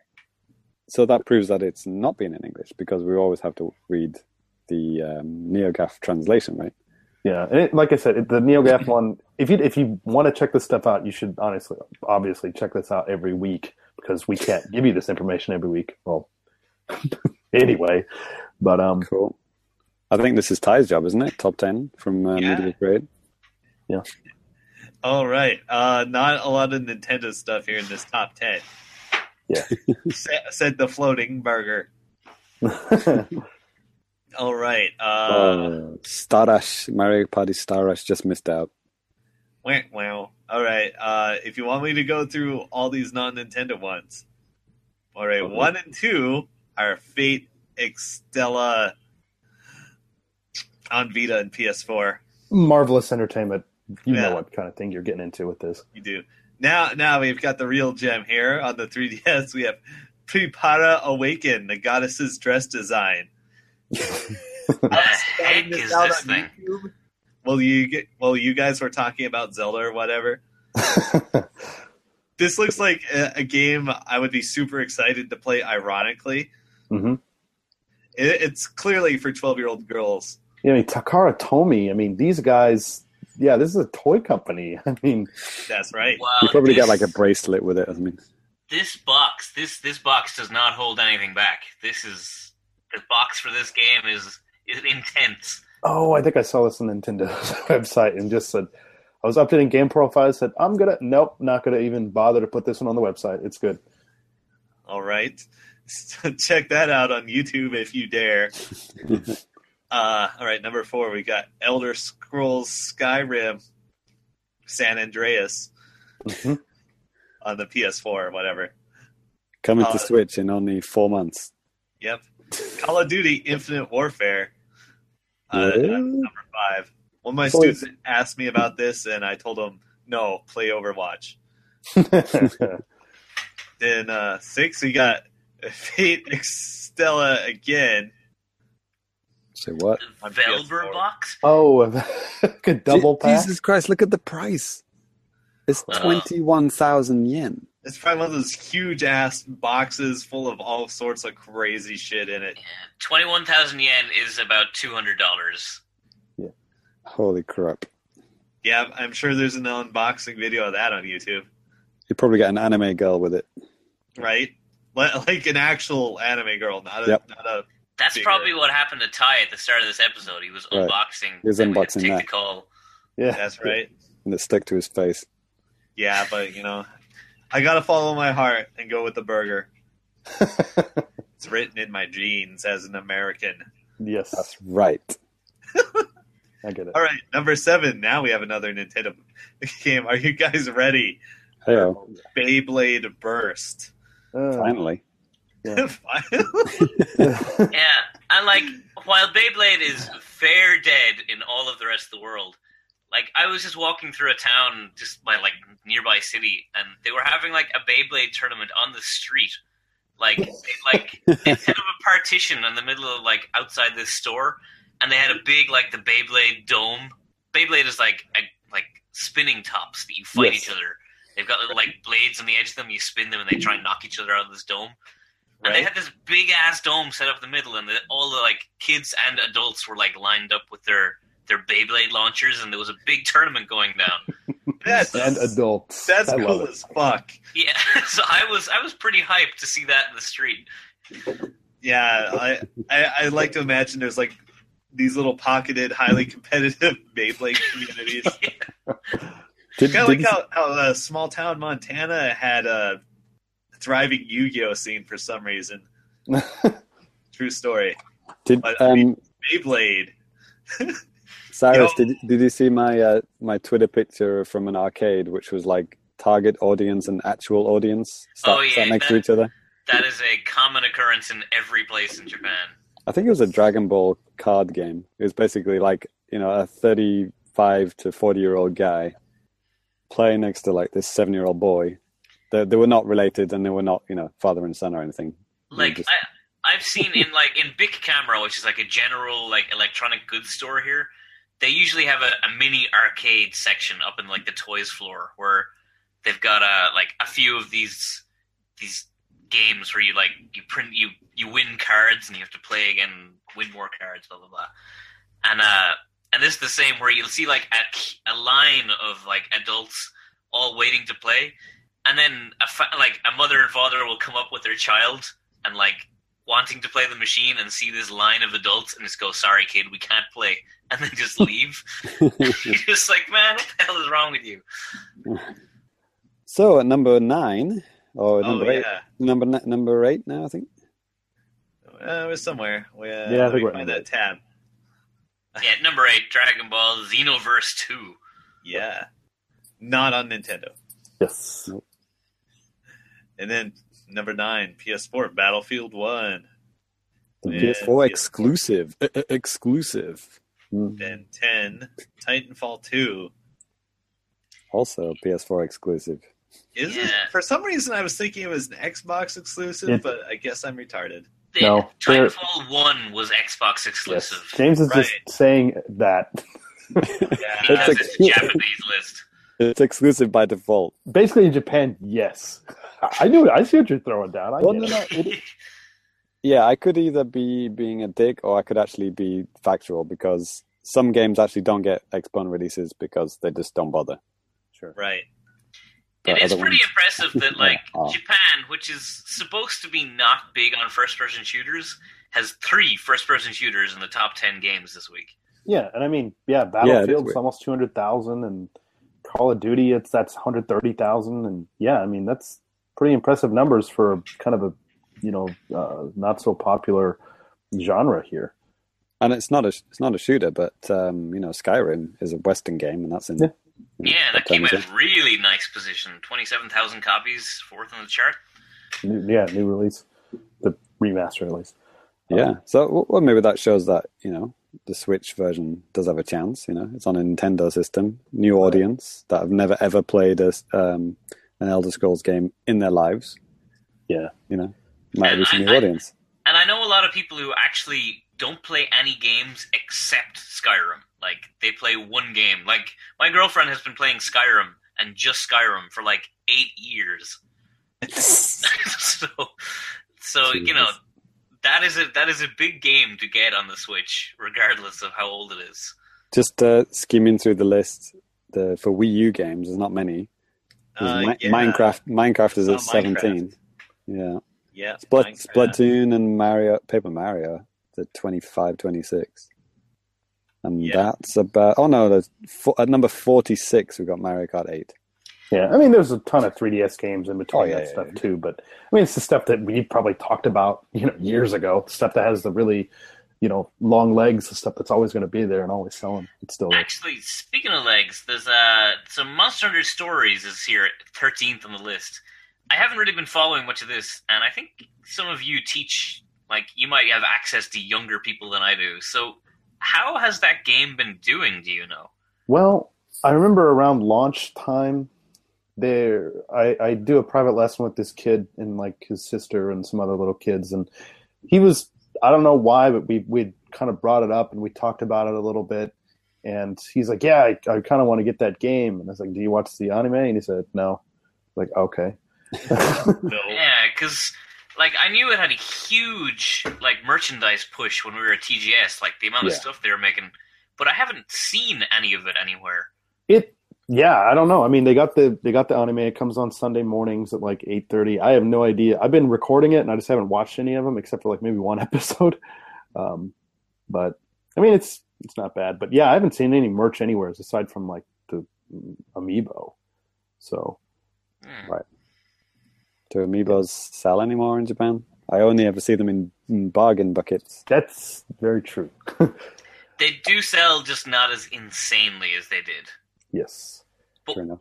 Yeah, actually, uh, and uh, just kind of backtracking a bit to that Zelda that it's being pushed back to March, Breath of the Wild. That one of the amiibo for that has just completely vanished. They're no longer advertising the one of you know the the tentacle robot guardian monster thing. Yeah. That that was like that's just gone. They've stopped mentioning it on any of their websites, and Interesting. Too complicated? I I- thought, yeah. ah, fuck it. Too it was supposed to have like posable arms and everything, so they might Yeah. have run into like manufacturing Choking. issues. choking hazard maybe Yeah, it And was then still- alive and still choking the, uh, children. And they yes still only charge one one thousand two hundred yen for it. Yeah. They still haven't worked that out, have they? You know, Yeah. you can actually charge more for you know things that cost you more. yes Anyway, So let's go through this the hardware here really quick. I'll just kind of run through from bottom to top. Xbone, come on, give me the Xbones. Obviously, the Xbone's there. 200? This, yeah, this particular week, not even 200, 171. Uh, then the PS3 edged it out. They were 611. And the Wii U came in, only 2,700 units. PlayStation Vita's up next, about 10,000. And the 3DS, about 32,000. And then the PS4 with 92. So, Shit. Well, the Yeah. 2DS is selling a healthy amount of units. Oh, I yeah. I, uh, one of my students brought a 2DS today. It's the first time I'd actually held one, like an hmm. actual one. They had a green. A, po- I guess it was a Pokemon Green. Is it? Yeah, Pokemon Green, right? Pokemon Yeah. Green Special Edition. It's like That translucent uh, kind of. yeah, yeah. It's quite quite nice actually. And the buttons are totally different. They're like mushy. They're like squidgy. Hmm. like Oh, soft, cool. soft, rubbery kind of feeling, and yeah, it's very, very different. Yeah, it's totally. selling better than the regular new 3DS, according to the numbers I'm looking And at. it's a lot heavier than I thought as well. From, Hmm. from when you look at it, it looks like a very thin, cheap piece of plastic, but it's it's got some heft to it. Cool. It's pretty cool. Um, next up, we've got some Famitsu's Famitsu's Most Wanted new Yes. regular feature in this uh, in this podcast, whether you like it or not. Yep. Um, so last time we had lots of Final Fantasy, Pokemon, and Dragon Quest games. Let's see if this week is any different. Mhm. Number ten, Saga Scarlet Grace. Never heard of it. PS Vita game. Kingdom Hearts like three. romancing saga or something. I don't know. Could go. be. Kingdom Hearts three. People are very much looking forward to that. Uh, Super I'm Robot. one of them. Super Robot Wars 5, Yakuza 6, uh, Resident Evil 7, should be Biohazard 7, shouldn't it? Uh, Dragon Quest 11, uh, Final Fantasy 7 Remake, Dragon Quest 11. Oh, the, sorry, yes, the, the 3DS version is number 5, and the PS4 version is number 3. And then Pokemon Sun and Moon, which is the last time this will be on this list. People very much excited for that. It's the second Switch most- over to stars next week. yeah, yeah, yeah, yeah. and then, well, no, this is only officially announced games, isn't it?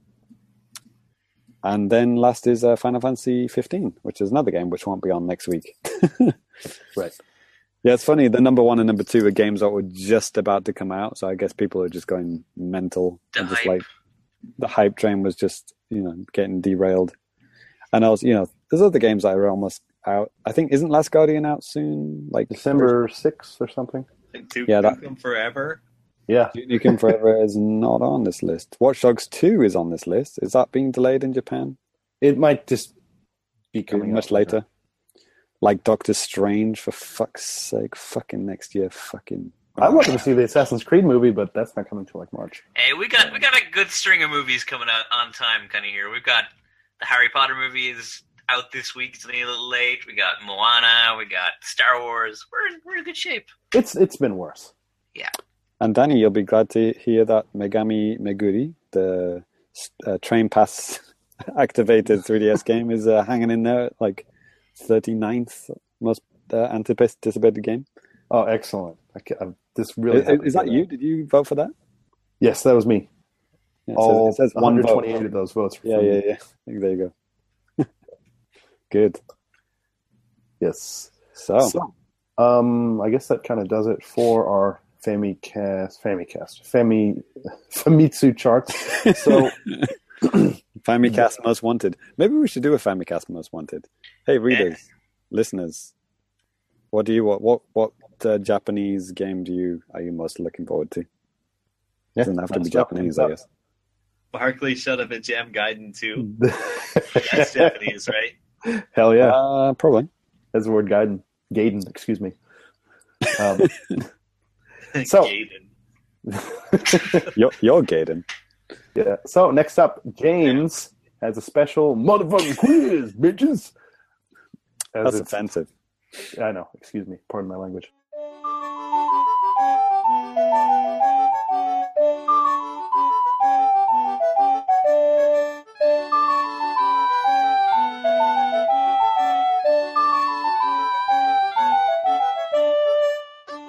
So today's quiz is a musical quiz. We're going to be listening to six tunes, and they're 8-bit remixes of games that are not 8-bit. The the first song uh, we're going to listen to. Uh, please have a listen. I want you to tell me which game it's from, and for bonus points, you can tell me like the world or the stage um, it's from as well. Okay. All right. If you if you just get the game, that's good enough. So yeah, go ahead, press play.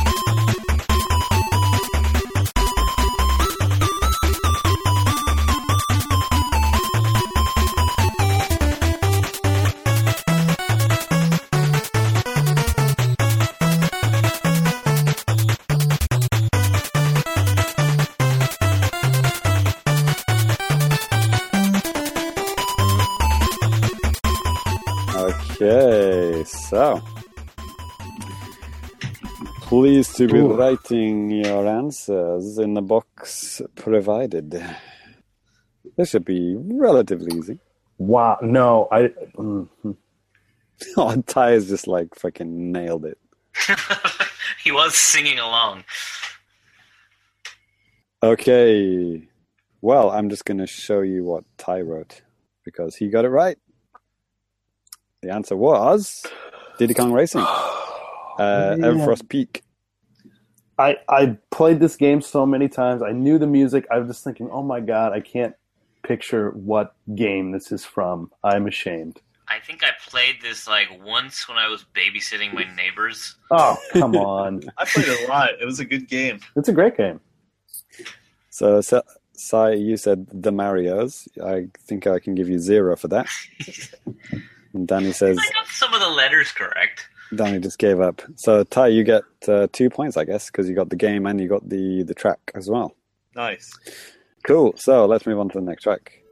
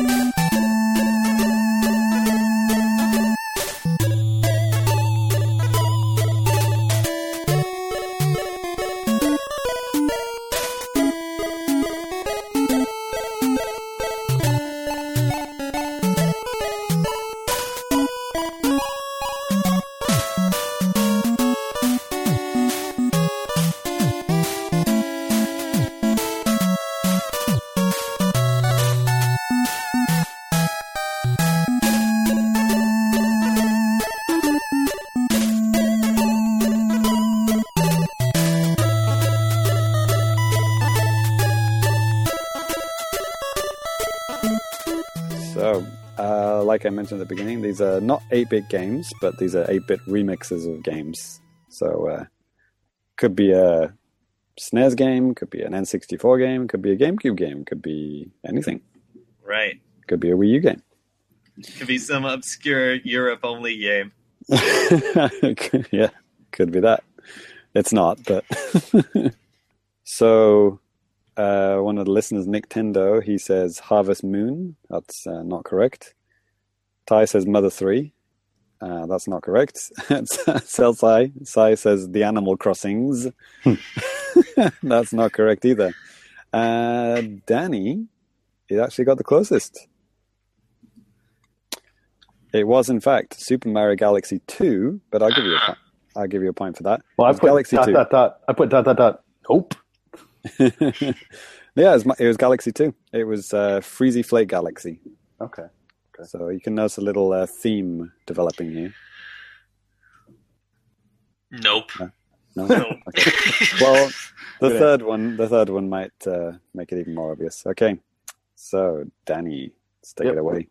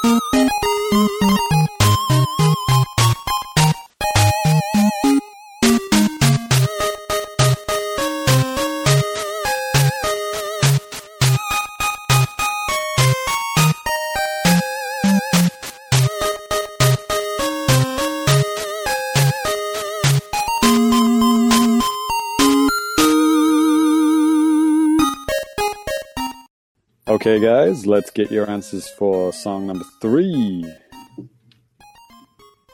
So, Hamburger ties right in there. Yep. Danny's with a good, a good, good, uh, good guess. Nintendo with a good guess. Sai says, "I made this one up." Yeah, it's my song, my chip tune. I'm trying to trying to start a new band, a chiptune band. Um, actually, Nintendo says Earthbound, which is which is actually kind of close in a way, um, but it's not the right answer. Danny says Chrono Trigger. Um, good try. but uh, Ty Ty actually had completely the right answer. Which is- Undertale. Oh, Undertale, Snowdin. Oh yeah, this I- was on a Nintendo console, wasn't it? Uh, no, it's not. I don't think it is. No. Nintendo console. No, which is why I said Danny might not get it. I haven't played this game. I've I've checked out music for this for the Famicast, though. I've probably heard this at some I point. th- yeah, that's what I thought because I thought you know because Ty's played it and he mentioned it on the show. I thought we've used music from it. So yeah, just not this one. I've never listened to music before. I've just heard it's universally good, and Oh, the it's- fact that this that this song actually said, "Wow, this is really good." That's a Good. good sign that it is a good soundtrack. Everything I've heard is fantastic. I should probably play the game. okay, so that brings Ty up to four because he got the game and the track, and so Danny's on one still, and Cyrus is yet to score. But uh, yeah, Nintendo with Earthbound. I mean, i- if Nintendo is listening and he hasn't played Undertale, then I could see how he would say Earthbound, right? Right. Yeah, it I mean, definitely had that that casual RPG town feeling to it. Right. so have you noticed the pattern now with the first three songs? No. No, Yeah, I that's total, a lot total brain freeze on this one. Everfrost Peak, Freezy Flake Galaxy, and Snowdin Town. Still don't get it. Oh, is is it something about like leaking documents? I nearly wrote in Edward Snowden town. I should have. Because it snowed in freaking November for the first time in 50 fucking years. So Mhm. they're all like, is the theme November? yeah. but from now on, it's not snowy uh, themed. Here we go. So let's move on to song number four.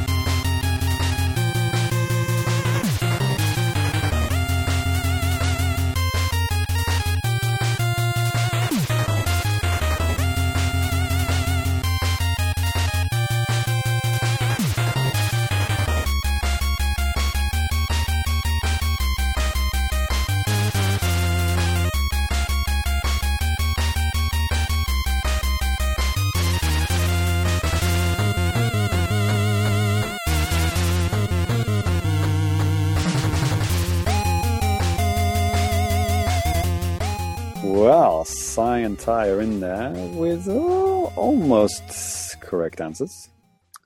Um, I had three possible answers, and I don't know which one it was. Okay. well, Nintendo says something by Capcom, and he's correct. Yeah, that's pretty cool to get that.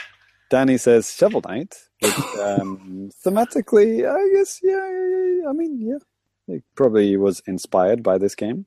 Yeah, well, definitely was inspired by this game. It is, of course, Mega Man X, which is what Sai and Ty both said, but unfortunately, um, you didn't get the, uh, the level correct. It was uh, Flame Mammoth. Oh, oh, he was not one of my three. I thought it was Armored Armadillo or uh, Spark Mandrill. So is that is Mega Man Zero different from Me- Mega Man X? Yeah. Okay, well, apparent. Okay, yes, I think this is Mega Man X. Yeah. So Flame, Ma- Flame Mammoth is Mega Man X, right? Yep. Okay. yeah. My all-time favorite game. Yeah. I goddamn love the Mega Man X. I was thinking of the Flame Mammoth stage, but I was thinking it was Spark Mandrills for some reason. Well, Ty, that means you get five for that one. You get an extra point for that one. And Sai, you you got your first point. Whoop, whoop. Uh, so yeah, Sai and Dan are tied at one point. Here we go. Hold on a minute. That's not a snow stage. Yeah, yeah. I thought I thought we'd thought You see what I mean? We're thawing out now. with the fire. Unless you beat Chill Penguin first, and then the stage freezes over. Ah, Ah. there you go. That's exactly what I was thinking, probably. no, I was actually thinking more like just thawing us out after those three frosty stages. that's dumb. There you go. Now Seriously gonna- though, to all listeners, if you have not played Mega Man X, that is your homework from Cyrus. Is go goddamn play that game. Right then. Next one, I'm going to throw a bone to uh, Cyrus again. See if he can get this one. If he doesn't, he will be shamed.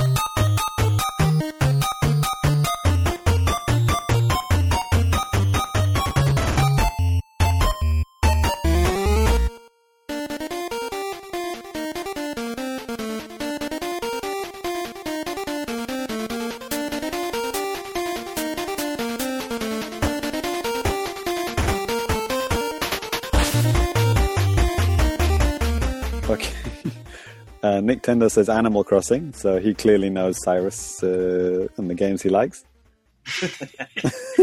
Danny Those says Animal Crossing goddamn amiibos. Danny says Bomberman 64. Bomberman 64 is cool music. Does That's it really? song in it though. Okay. And, and, and Cyrus doesn't stop talking about it on the show, right? Yeah, yeah. Ty says uh, Sun and Moon, Pokemon Sun and Moon. Um, uh, that would be fast work, wouldn't it? Creating 8 bit tunes of uh, Pokemon Sun and Moon and already? Yeah, it's been done. Oh, okay. I'll take your word for it, but you're wrong.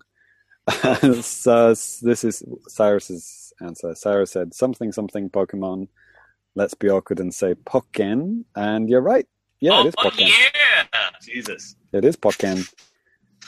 I thought you'd all get that because you know Cyrus talked about Pokken for like 36 episodes.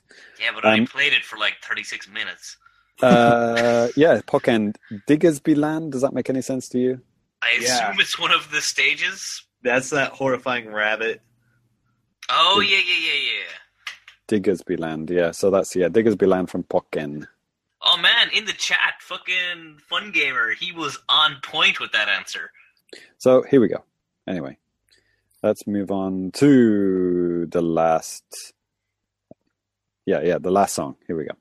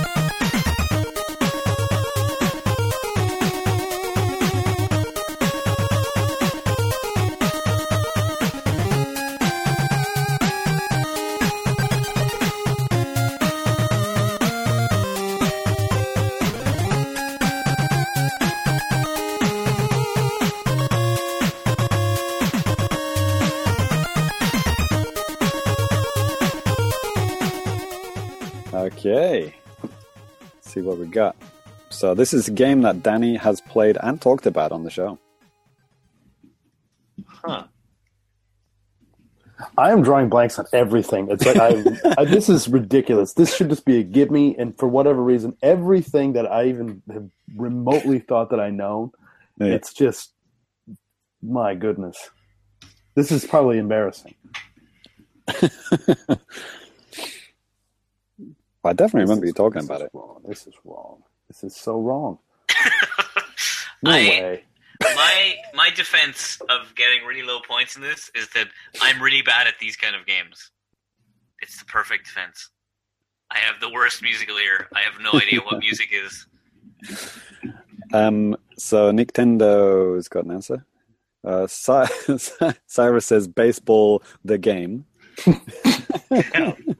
Yeah. I should have said bases loaded or something. Ty says Mighty Switch Force. Did you talk about Mighty Switch Force, Danny?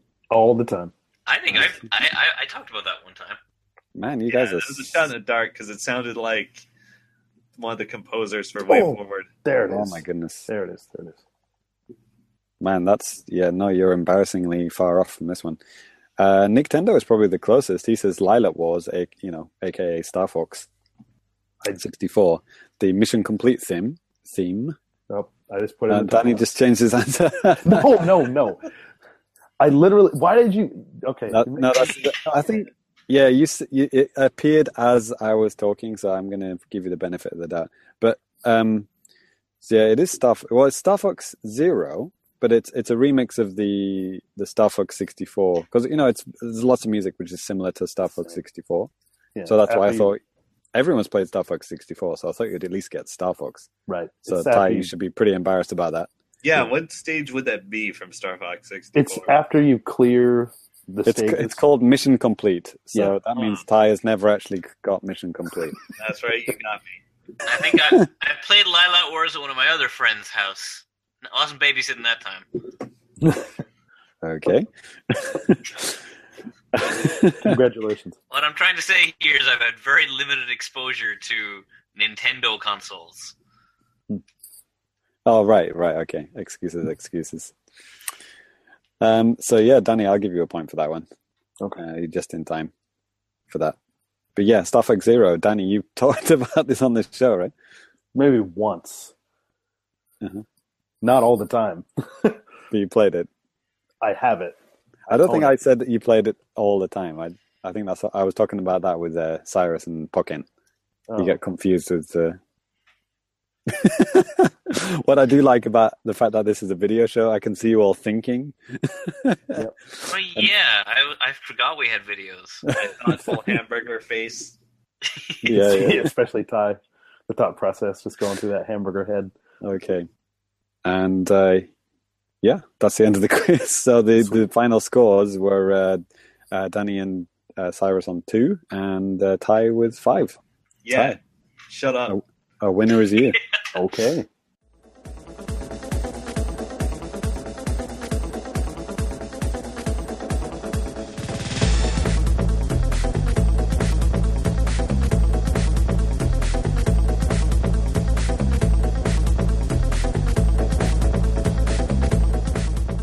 Okay, so Danny, we're going to move on to some little bit of tweets. We've only got a few. Right? Yeah, yeah. Let's go ahead and yeah, go back to the feedback and tweets and all that. And if you guys want to send us stuff, like we mentioned many times already, you can follow us on Twitter at the Famicast. If you want to send us a longer type of thing, hit us up via email, famicast at NintendoWorldReport.com. Hit us up on the comments here on YouTube, or if you're on NintendoWorldReport.com, leave a comment in the talkback thread below, and you can get your comment, complaint, or whatever read out on the air like these guys. So, James, what do we got, man? Uh, Lady Lindis asked, um, I don't suppose you guys keep a list of the various game songs you use in each episode. That's kind of a good one to talk about with this one because we Yes. use lots of music. Yeah. I mean, well, we told you what all the ones were in the quiz, but I guess um, she's talking about the ones, you know, with the in- between the sections and stuff. I mean, I think I replied to her on Twitter, like, we we actually used to do this. Like, in the article, we used to have like a playlist of all the songs we used Yes. But- we kind of got like lazier and lazier and kind of stopped doing that. yeah but you know honestly i mean we're, we might still be lazy but i still prob as long as it's something that's within the, within the past year or so i probably still have the tracks on my computer so I can, you know, tell you what it is and stuff. So if you guys are interested in that type of stuff, just hit me up on Twitter at Danny Biv.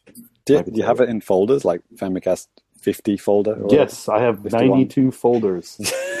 Plus. with the songs in it. You don't Some, keep the some of them I went files. deleted. Some of them actually I still have. Do you keep the editing files like GarageBand files? No, I delete those. So I was going to say they're like gigabytes, aren't they? Yeah, that's like 10 gigabytes of, for a podcast file or something. Right.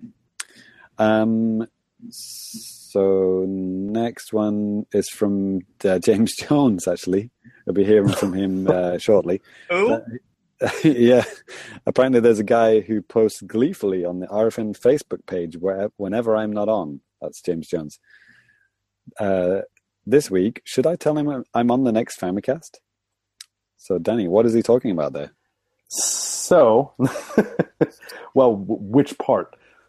Well, yeah, there's a guy who d- obviously doesn't like James Jones on RFN, but the fact that he listens to the Famicast instead of RFN to get to to avoid James Jones is kind of ironic because this Yeah. episode, James Jones is on the Famicast. Yes, yes, and that's going to be coming up here in a little bit. Um, if you if you're listening to the audio version, if you're watching us live on YouTube, subscribe to us on iTunes, go to Nintendo World Report, do all that type of stuff, and you'll be able to get that exclusive Japan interview with James Jones. So, yeah, right, right, right. Um, so yes, we do have some other. So what what is not shown in that tweet that uh, that James is reading from our show notes is uh, a Facebook conversation, oh right, Oh, and it's like an image that hasn't been pasted in. But there's basically this guy who who comments whenever he's not on. He says, "Has James gone? Can I say resubscribe?" And then RFN replies, "Life is never safe." And the guy replies back, "Well, I'll stick with the Famicast for now." And RFN says, "Enjoy." so uh so yeah, the Famicast for when you don't want to listen to James. Yeah. Well, we're yeah, But now well, you, this episode you get two Jameses, so Yeah. suck it, black censor bar guy. Yep. Um, he means the black, the the, the color of the used on the page. oh no! Okay. oh boy, Just to clarify that. Um, great work. Hey, come on, we're in new dark times here. We've got to we've got to make sure we're on the, the right side of here. Uh, here. Um, so uh, Luca Tyrion, um, which um, uh, I keep I forgot to mention that I met up with him in Akihabara, and uh, he was a great guy. We had a, a drink together. I met him and his wife. Uh, Danny, did you you also met him, right? No, I didn't Oh, get to didn't- like. didn't Yeah, it actually. I, I want to personally apologize to him and to Rich because I think the week that they were free to hang out, I don't know. I was incredibly busy. and I had like a bunch of other personal were. things. Like, it's my excuses. so But yeah, it was great to meet you, Luca. And uh, sorry for not mentioning it in the last episode. But yeah, he was also asking us if we were all okay after the earthquake. There was a 7.5, 7.2 earthquake um, happening near Fukushima, and there was another tsunami warning. Um, but yeah, we're all fine.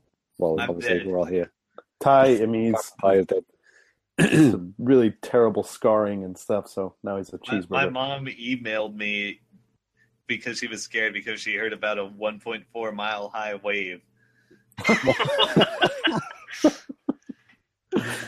Oh, brilliant. that that reminds me of like after the earthquake, my father. I was talking to him on the phone, and he said, "So, Danny, Tokyo's abandoned, right?" And I was like, "What? what are you watching? I don't know." Check your sources, people. We try to do the same thing. Sometimes we fail. Don't be like us, okay? And also, Lucas said, uh, for you, it's Thanksgiving, but for me, it is a Thursday. Oh, it's Which is okay. a, which is a quote from Rocky, in the first Rocky movie. What was that? Did Danny, you said this was the first Thanksgiving episode of the No, okay. Now you're you're just putting words into my mouth. I, I specifically on the Famicast Twitter, I specifically put out it's like, "Hey, Americans, what a great way to kick up your Thanksgiving! Come on, listen to the Famicast live." I know what Thanksgiving is. It is a national holiday celebrated in Canada and the United States. Originally celebrated as a day of thanks for the blessing of the harvest and the preceding year. It is also, I also know that it's celebrated on the second Monday of October in Canada and the fourth Thursday of November in the United States. so, you know, don't don't talk to me like I don't know what Thanksgiving is. Yeah, pardon me. God, not Well, an idiot. any- anyway, Um, so well, maybe if you believed in freedom, we wouldn't have this problem.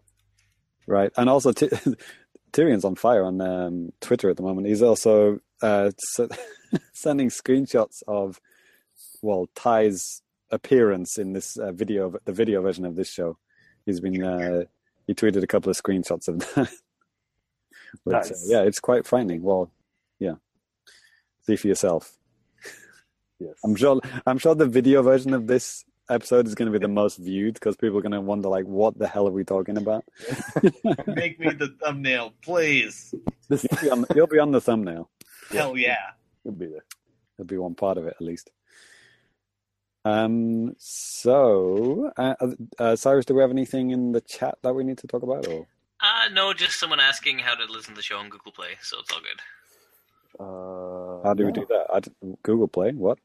I'm not really sure. I just told them to listen to it on the, the link. Honestly, maybe there's a Google Play thing. I don't know, but does it work? So- I I don't know. I just said I don't know. Great. I would I would uh, download the MP3 directly to your Android device, and then listen to it. I guess. Yeah, that's what my advice was. Just to, to go to the the Famicast Twitter, and you'll get the links, to the recent. Yeah, and I mean, th- there. it's this this audio version not going to be available for theoretically a couple more days, anyways. But um, yeah, when it is, please check that. Maybe even check out some kind of podcast app on Google Play. I, I'm I'm sorry, I'm an iOS guy, and I really don't know too much about podcast stuff on Computers. Google on computers.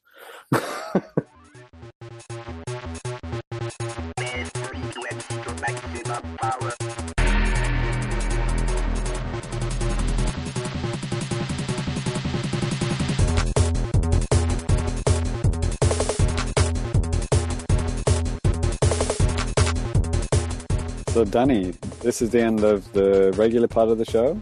Yep. But it's not the end of the show entirely, right? no, I mean, There's like another. we- there's another fucking hour of it. Jesus there's another Christ! fucking whole basically double this what we've already done.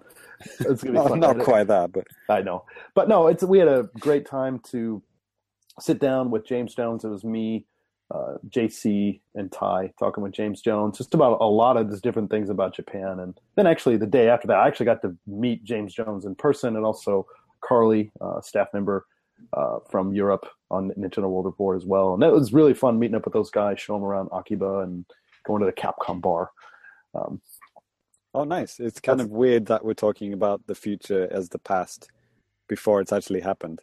But what what did you what did you go, what did you are you going to have not done or I but mean, done yet in the future? I mean, my wife and I are going to go to Tokyo and meet up with Carly and James Jones at the Capcom bar, and I think it's up Shinjuku. And then it's like a theme Capcom bar with a bunch of different themed food.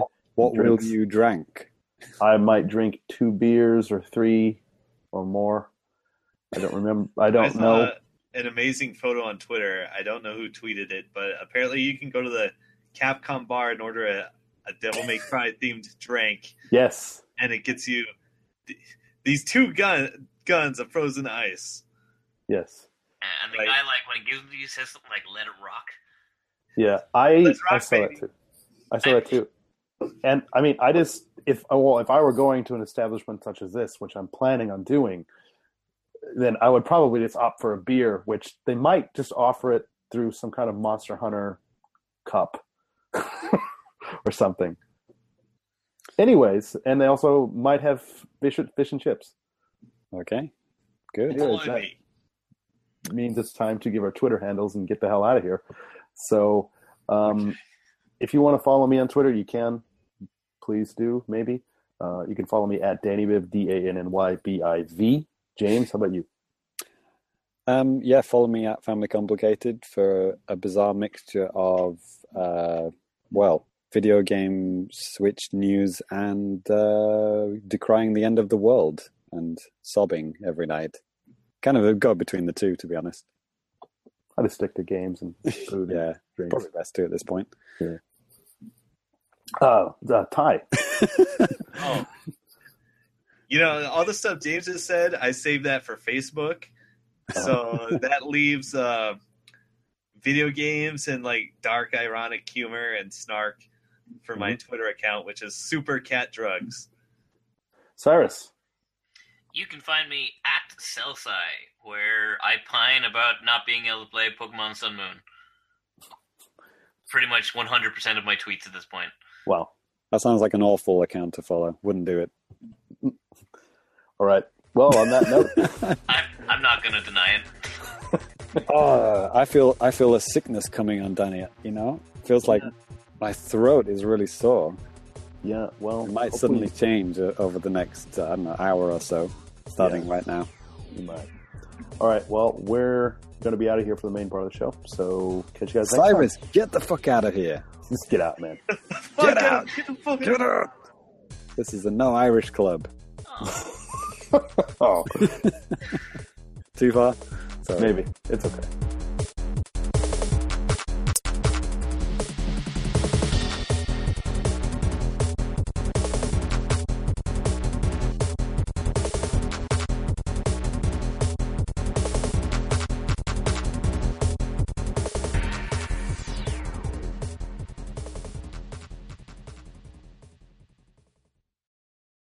Oh, that was an awesome, awesome podcast, wasn't it? Dan? Man, you don't get much better than that. That's for sure. But Wow. we've we've got this amazing bonus segment now, right? Yeah, yeah. This is actually pretty crazy. So, um, right now we're joined by a very, very special guest, Mr. James Jones. Thank you for having me. Thank you for coming into our country. He has Yeah. replaced and killed Cyrus. Yes. Good. I mean, So, Good. that's that's a bit harsh. yeah, It's all right. He's fine with it. yeah, He's, he's Irish. That might be harsher. yeah. All right. So James is actually here in Japan right now, and I uh, am. kind of wanted to. Well, What? James Jones. I've been here for ages. What are you talking about? Okay, but James Squared is now in Japan. We're gonna have to do the initial thing or the uh, the nickname thing, aren't we? Yeah. yeah. Yeah, been here uh, been here since last Wednesday, I think. Mhm. So a bit over a week now. Okay. We got a few got a few more days left. Makes sense. Um been all With over the place. This. With uh, fellow staffer uh, Carly Yeah. Young, who can't be with us tonight. Yeah, unless I can drag her in here, we'll see. Um, it may, it may, it may, you may hear crashing and like, no, I don't wanna being screamed, but it'll be fine. Um, so I haven't been drinking, so you may, you may not hear that. I may, I may save that Damn. for some other time. But um, we were actually fortunate to uh to see Matt Walker down in Osaka earlier this Mhm. week. Mhm. That was really cool. Nice. Um, you know, Matt Matt was formerly at NWR, and now works over at Capcom. Yep. Um, we do know that. cool dude. he was on this show for quite a long time. Not not for you guys, for the people listening. Oh right, yeah, of course, of course. Oh right, yes. Oh that yes. I think I, I people know you guys know that. I think Who? I think the uh, well Ty doesn't know. I know. I know. Well, I think he's still he's still on the artwork for the show, isn't he? So Yeah. He's still on the artwork for the show. Yes. He- He's still here. for like okay. forty episodes, but I think- Um, yeah. yeah, we, we've uh we've done a lot of cool stuff. You know, all the touristy stuff. Seen seen a bunch of castles. Seen a bunch of, of cities. Um, I missed the onsen trip, which is a bummer.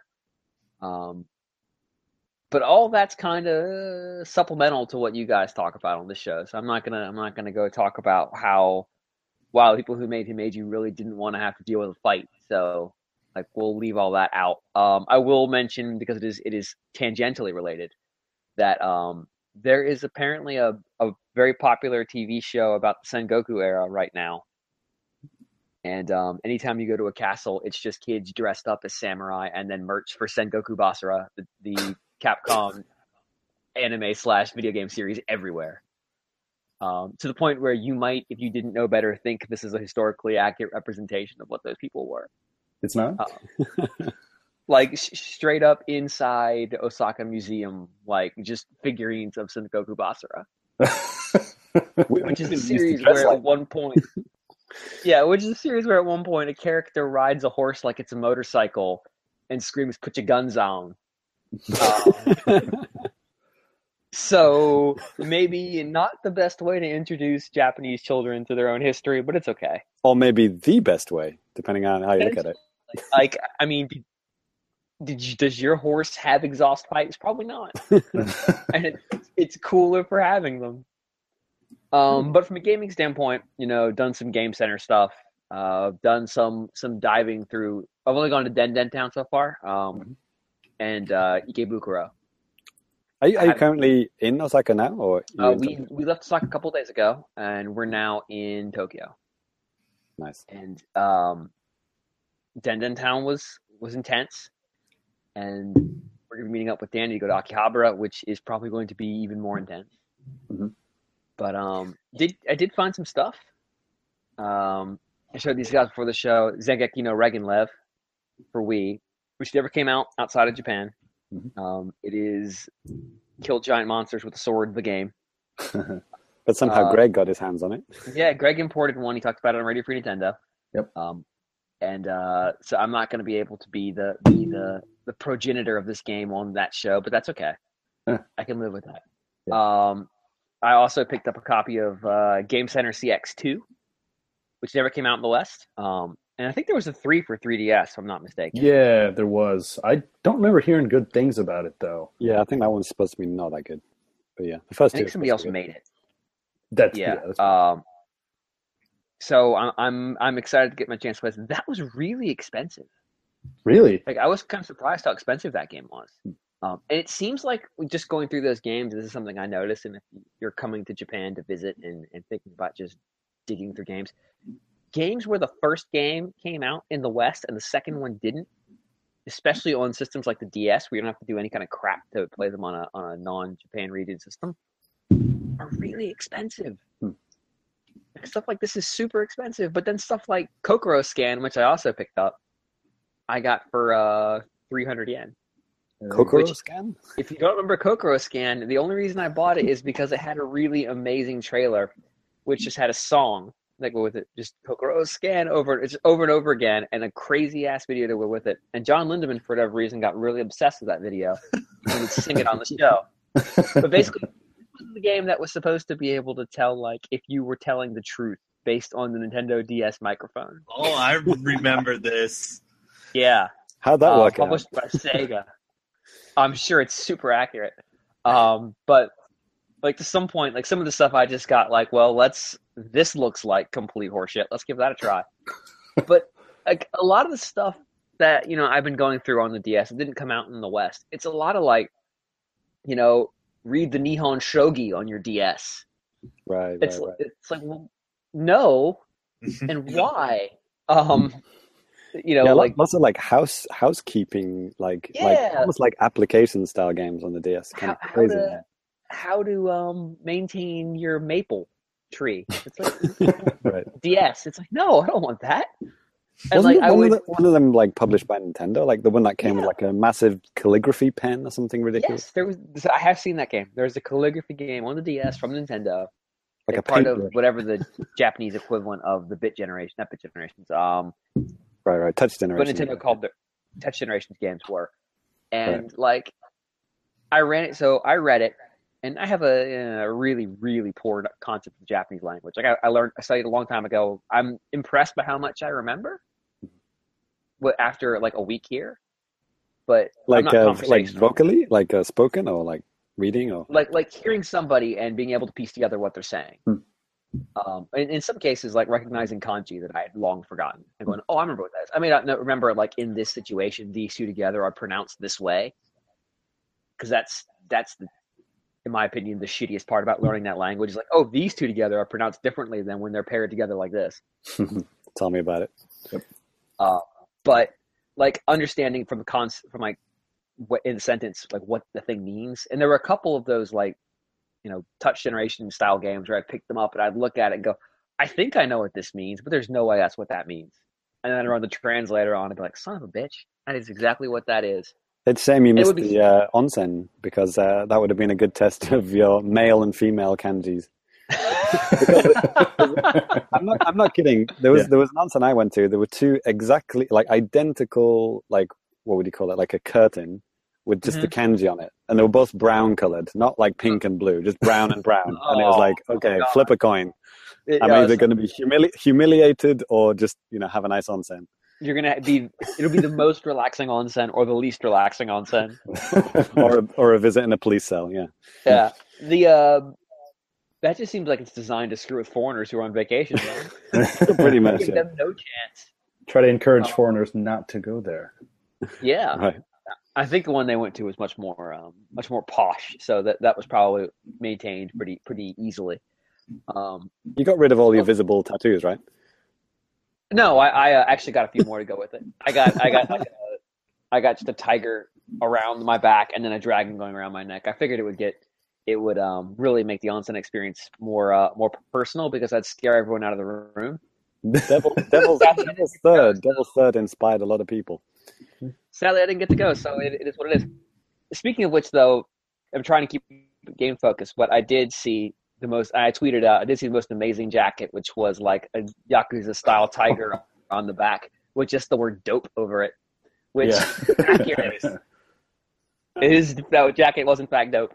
Um, so the only, the only other gaming stuff we really had the opportunity to do is is arcade stuff. Um, you know, your Club Sega is your what's what's Namco's called? Uh, it's The uh, Namco isn't it called Taito something? There's the Taito one and there's a Namco one too.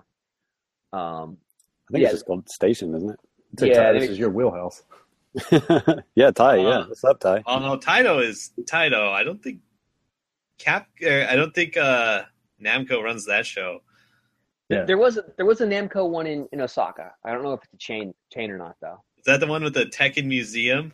Yeah, Yeah, I've been there. Nice place.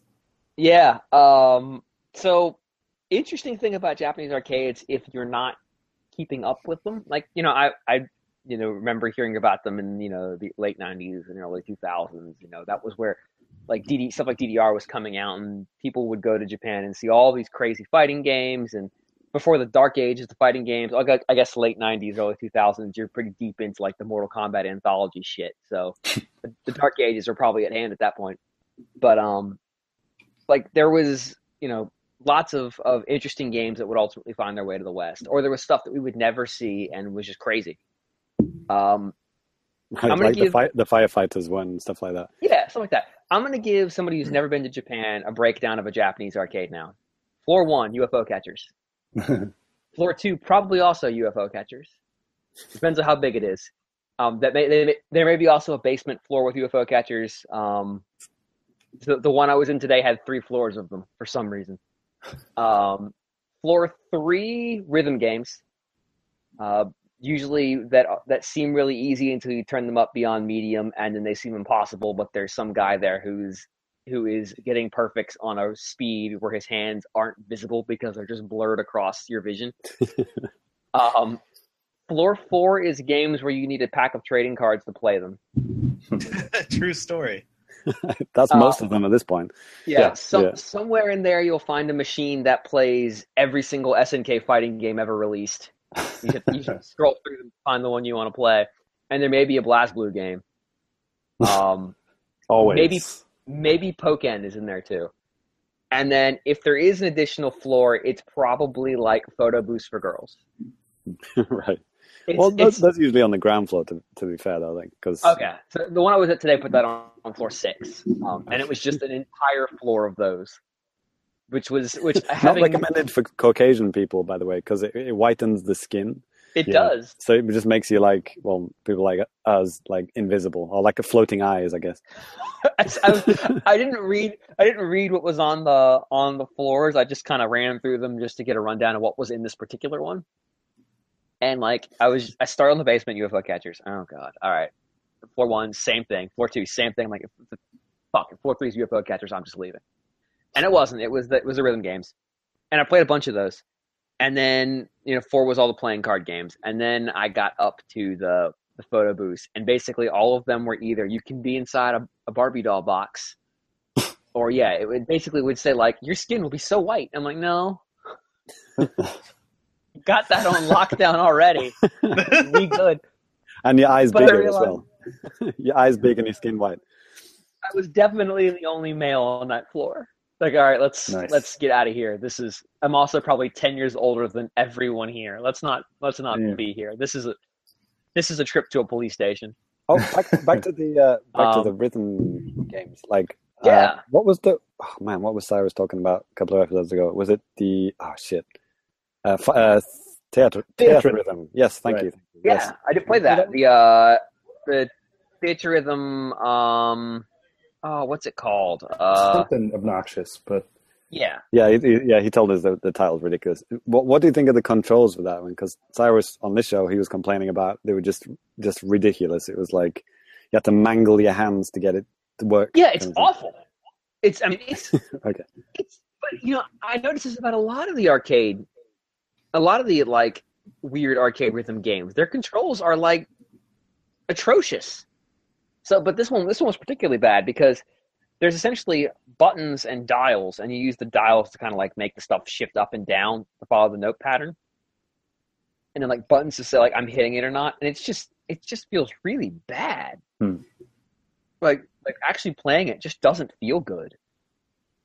Um, and I, I kind of force my way through it, but I, it doesn't feel like a good arcade experience either because a lot of the rhythm games in arcades. Um, so one of the ones I was playing, what was it called? Honeyfall, which is a Sega one, which has like a, a touch panel in front of you, and it's split like twelve ways, and then there's note line, note bars on the screen that match up to the individual splits there, and things come down the, the note highway as it were. You just need to touch where on it is as it goes.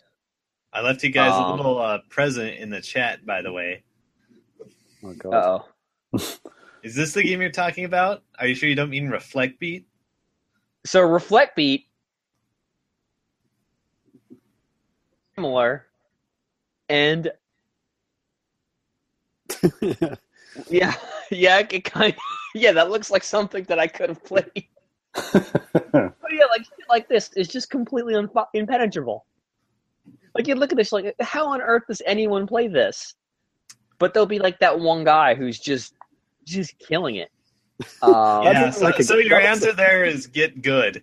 yeah Ty, yeah this it's like looks like a screensaver from the '90s. It doesn't look like a game. It Yeah. is. It's a touch screen. You touch the screen at the bottom and where so the that's the notes intersect. so so Chunithm, the game I was describing, does have like a touch, a touch like panel, and that that handles it okay with the note highways and stuff. Um, there was a game. Oh, who made it? There was, I think it was a Namco game that that had a touch screen, and that works really well. But Theatrhythm doesn't have a touch screen, and it's a game. It's a it's an arcade port of a game from a system that only worked because it had a touch screen. Right. It's like they forgot why the game worked and why they made it, and then just did their own thing. Right, and I mean, even that game- so even with Curtain Call, I mean, they they added the you know the support for the physical buttons as well, but it was you know it was optional, and it it still was fine. But Right. yeah, what, what genius did they hire to come up with this asinine setup? I mean, Yeah, it's just not good. Like I, I didn't I didn't enjoy playing it. So I basically went through and played all of those rhythm games at least at least twice. Hmm. Except for that one. That one was like one time and I'm done. I'm out. Um and the other thing I noticed is that basically every arcade game at this point r- wants you to have that particular arcade company's card. Hmm. The um the, because yeah. yeah, it seems like all these games now have RPG progression built into them. Well, I, I hope you didn't play it, but Mario Kart also has the card system. It does. I noticed that. Uh, I didn't play it. Thank It- God. I didn't have time, but um, you know, th- like uh, Groove Coaster? Like, Yeah. Of course, like that has that has unlocks based on how how how leveled up your character is in a goddamn rhythm game. Like, no, you're not you're not leveled up enough to play this stage. So sorry. Get good. Yeah, well, it's not even a matter of get good. It doesn't test you. It just says, "Oh, you don't have a card, therefore you must not be good at this game." so here you're li- you're limited to these really easy songs, and I pulled like so you get because a hundred yen is is a lot more money than say a quarter in in the West. Um, you get three plays a lot of times for these rhythm games, and I you know it'll be like, "Oh, you got a perfect on three of them because the game forced you to only play the easy ones because you don't have the three hundred yen card." that only works for this company's games. So have fun. um, I actually did did really like Groove Coaster. Um, that one actually plays really well. Um, watching somebody at a high level play it was that was probably the most the most intimidating. Um, there's another Sega one I can't remember what it's called, where basically there's buttons. Uh, my my, where there's buttons on a, around the sc- the round screen. You have to slap the buttons around the screen. Oh yeah, I've seen that one. There's there's another one where you don't even touch anything. It's just like um, you're just breaking light sensors, I guess, with your hands. Yeah. Hmm. Um, oh, that one's called. Yeah, that's one too. Uh, the actually the the first one I talked about has has the light sensors too. It, you you lift your hand over the the touch screen and it detects that you've come off the note highway, as it were. But I mean, it's a lot of these. It's a lot of these kinds of like weird interface rhythm games. You know, ones that use dials and there was one I can't remember what it's called. There were two dials, five buttons, and then two buttons. And like the game would force you to fling your hands around all of these controls. It's it seems like it was very much generated to be loud and tactile, but not necessarily particularly fun. Like it was incredibly loud, and it was your hands were doing a lot because they were flying all around the screen, all around these controls to do stuff, and how the controls are positioned. Your hands are like crossing over each other, and it's just a mess. Also, don't you think it's weird how there's guys um, doing these games in the arcade, and they're doing it alone? It's not like a, not like they're going there with friends, right? it's so weird because and most of these games are on smartphones which is like you know the most common way to play these uh, rhythm games in japan. So it's kind of like well, slow down there. Playing uh, rhythm games on a smartphone is shit. Well yeah obviously but that doesn't stop you know 90% of you know japanese youths doing it. Yeah it's it's it's a very weird because a lot of these games seem very i don't want to say simple. They seem needlessly complicated in some ways. But yeah, like, what are they trying? Who are they trying to entice by doing this? It's like, you know, st- come on, guys, stop playing your smartphones. Come to the arcade and play a much more convoluted version of it for like more money or for oh, actual oh, yeah. money. yeah, and it seems like that it's it's just that handful of people who who are who are in too deep. But the thing is, like, there was a line to play one of those games. Like, there was a line of people playing them, and people were like one of those guys had like a six credit thing on his on his system. Like he's he's not going anywhere for a while. Hmm. Six credits is like thirty songs. I mean, he's he's here for he's here for the long haul, bro. it's one of the things where I still, you know, after twelve years, I still haven't figured out what it is about um, Japanese people. How they're so shy and introverted yeah, when it comes to like music rhythm games or dance games, they will just like go ape shit in public in front of people uh, doing all oh, these yeah. crazy like, hand uh gestures. I just, I just, oh, I just can't get my head around that. and, and all, like pretty much all the music in these games is is like IOSys remixes of of Touhou music, like just just just crazy, just stuff screaming at you and like high pitched synthetic music, or or it's like licensed anime music. Like it's pretty much all it is. And but there is 45 systems all playing it as loud as they can. so it's just this insane cacophony of sound. I was going to say much much faster just to say terrible music, but you know whatever. Yeah, well, yeah, but I wanted to give explanations as to what is happening, and like people are just like flailing around on the stuff, whereas I'm just like trying to make as little movement as possible just to keep things like it, it's very deliberate action by them to be animated and stuff. But you're right, it, there is a people won't even acknowledge you on the street when you pass them, but in the arcade, man, they're gonna get down, and it's a it's a kind of a weird. It, it feels very different from regular interactions with people there but they're still they're still super introverted. Like they're super locked into what they're doing. You know, they may be playing their their card game that's about girls who are also battleships. Um, anime girls, obviously, but they're super locked in. Like you know, leaned over the leaned over the the, the board where you put your cards and to text them, and just like looking as if they're about to perform surgery. Incredibly. Hi, do you have any insights into this? James, James, why were you spying on me all day? Yeah. so, so, how many of those card games do you play, Ty? All of them. Ty, do you have any insights? I mean, can you explain them to me? Arcades? Well, you know, rhythm games are fun as heck. And yeah, uh, I had a lot of fun with those. Yeah. And you know, like a, a lot of people playing them, you know, they played a lot of DDR, a lot of Beatmania, a, a lot of Pop'n back in the day, and you know, all the new ones coming out, they have to distinguish themselves somehow from the competition, and sometimes it works, sometimes it doesn't, and uh, I think you you saw the effects of that right there, Yeah, I some mean- were trying too hard to not be DDR. right? Um, There, there was a there was one that it looked like a, a rock band setup, which is just guitar and drums. yeah, Guitar Freaks Drumania or a different one. Yeah, Guitar, Guitar Freaks was before Guitar Hero, right? It was, Yeah, Yeah, it's the super. That started could- in Japanese arcades. so- That almost goes back to the '90s. That's old as heck. Oh yeah, it's old as heck. But the thing is, in like a club Sega, which is wedged into a corner, like it doesn't make any any like geographic sense to put it in, put it on the floor, and it just so like they just had to wedge it inside like the card section. So all these people are super intensely like playing their um their horse racing card collectible card game, while somebody right next to them is trying to drum on plastic drums. It's the weirdest, surrealist shit going on. Right? And all I'm trying to do is play my anime girl battleship game, and I just can't focus on it. Is is it?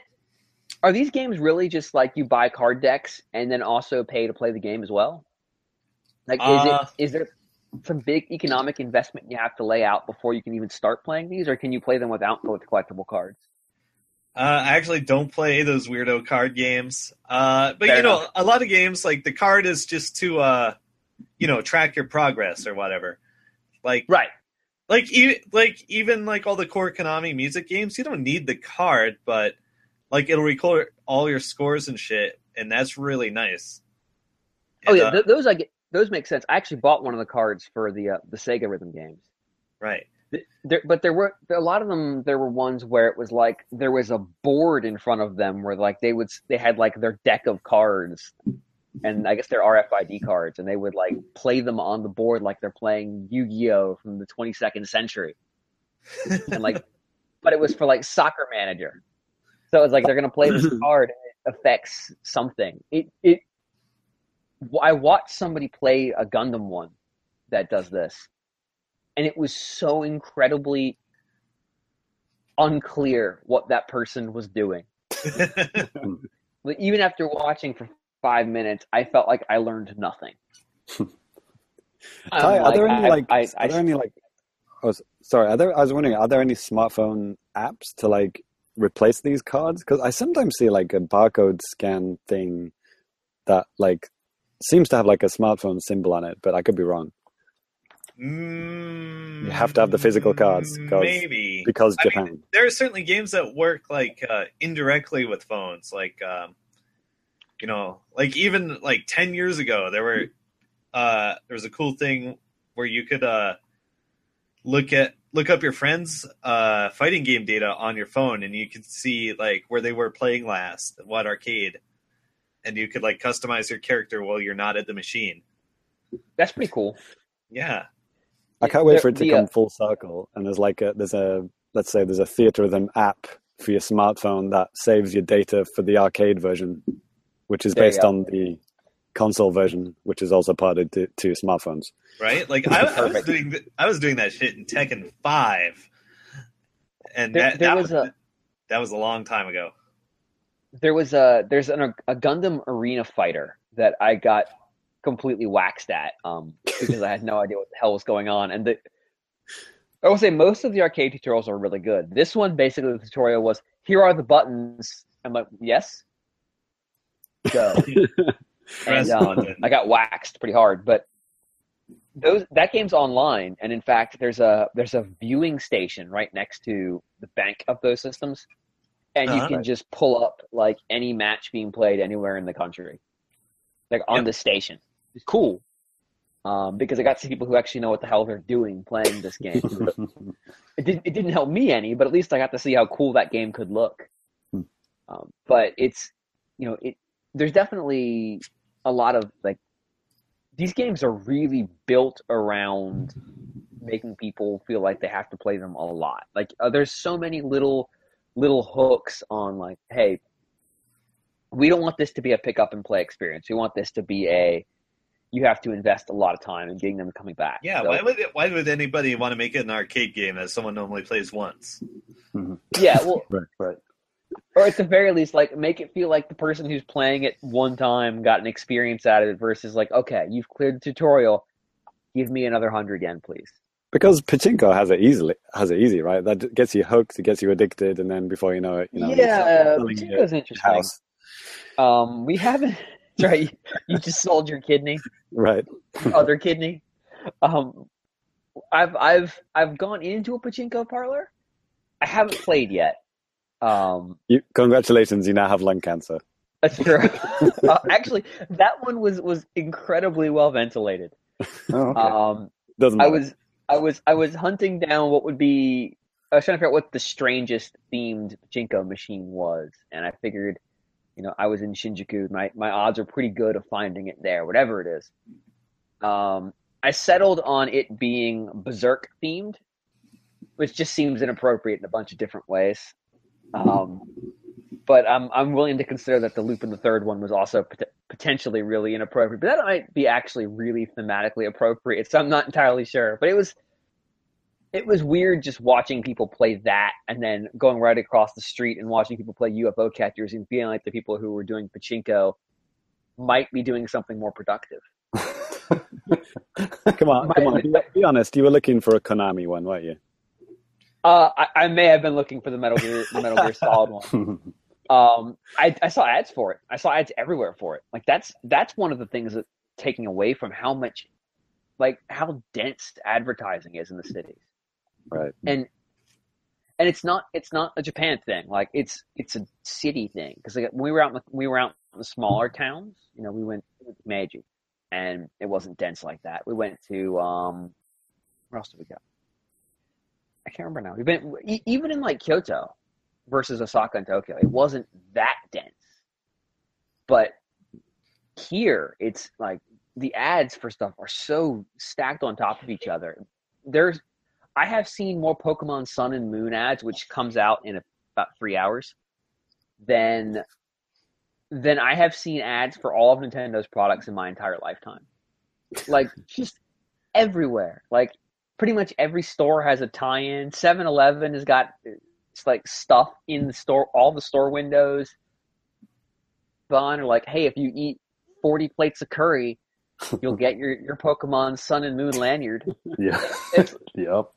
it's like what is happening this is insane um we just came back from um ikebukuro and in the mall there there that's where the the big pokemon center is in the mall there they've just built this like tower of pikachu heads and i mean that's what it is it is a tower of pikachu heads not Pikachu's, it's just heads um Of course. with the three foot tall actual stuffed Pikachu standing next to it, and then whatever the one of the, the legendary for Sun is on the backside, and it just says Pokemon Sun on it. That's it. It's just there in the middle of the mall, um, apropos of nothing. And I assume there's a Moon one somewhere in there, but like it's, I you know I just wrote an article about the 3DS's current life state. I think when I wrote it, I hadn't been here yet. I underestimated how much they are banking on the success of that game. and How dense the advertising for it is. Because in the U.S., I haven't seen any ads for Pokemon Sun and Moon. They just feel like, oh, it'll sell something. Give a crap. Here, it's everywhere. Right. but it's the same thing with the pachinko. Like there are a handful of pachinko games that are being advertised fucking everywhere. Um, and then it's like you go in there and maybe they have a couple of them. So like I saw the Metal Gear Solid Three one all over Den Den Town. I'm like, no, you've got. You want to see the boss in HD? How about if you have to put in a bunch of coins so you can throw metal balls at her face and make spinners happen? It's like this. This is it's Just as Kojima intended. just go see what it's it's like here's the most emotional scene in this series of really shitty emotional scenes where they don't they don't execute. The one time it happens go out of it. Uh, it's it's it's fabulous. Um i don't yeah i'm this is even having a pretty good feeling for what i was getting into a lot of times i've been walked i've walked away really surprised and and just confused and bewildered Well, actually, I was going to ask you one of those uh, that question. Actually, I was going to say, you know, obviously you had interest in Japan before you came here. So, like, what was the most su- Yeah. what was the most surprising thing? Uh, something that you weren't I- prepared for when you when you arrived. I, I guess think you know, like, like I, I knew so on the arcade scene, I knew what I was getting into. Like I knew, um, you know, it's gonna be a lot of UFO catchers, gonna be a lot of those weird collectible card games and rhythm games. I don't think I was prepared for how much that's forced everything else out. Like I expected, like like I expected the fighting game scene to be more vibrant in a lot of these arcades. Uh, I, I, hold on unbelievable. there. Uh, Um, more, more, more there's, dense, there's put a, that way. There's a note I want to make here is uh, Sure. a lot of arcades tend to specialize. okay. So, there, So- there's there's going to be like big fighting arcades. There's going to be big music game arcades. So You're saying I need to go. I need to go hunt for a big fighting game arcade. Yeah, and there's Okay. like big shmup arcades. That's a real thing. You're probably going to see one tomorrow. Oh, I need. I need, definitely need to see one of those then. All right, you're Oh. you're going to go to Hirose Entertainment Yard in Akihabara, Okay. or just Hey, as it's called. Just hey, Yeah, Well, What- what is uh, Club Are Sega? find this? Club Sega is, is built around extracting money out of you as efficiently as possible. That's that's what I've learned about that particular facility. Ty, Yeah. Ty, Ty, is Club Sega designated as a fighting game uh, arcade? sometimes. okay. Like, like I that mean, I mean, there's there's like three fucking club Segas in like a hundred yard radius in Akihabara. Right. Like, Yeah. like I'm two of big them, two one. of them are UFO catcher death traps, and then one has a has a has a good set of fighting games on top of all their uh, UFO catchers. so the one, the one of the ones I saw in Osaka didn't even have a Virtua Fighter set up in it at all in a fucking Club Sega. Uh-huh. Uh, That's that's like this is dark. This is a dark timeline I've run into.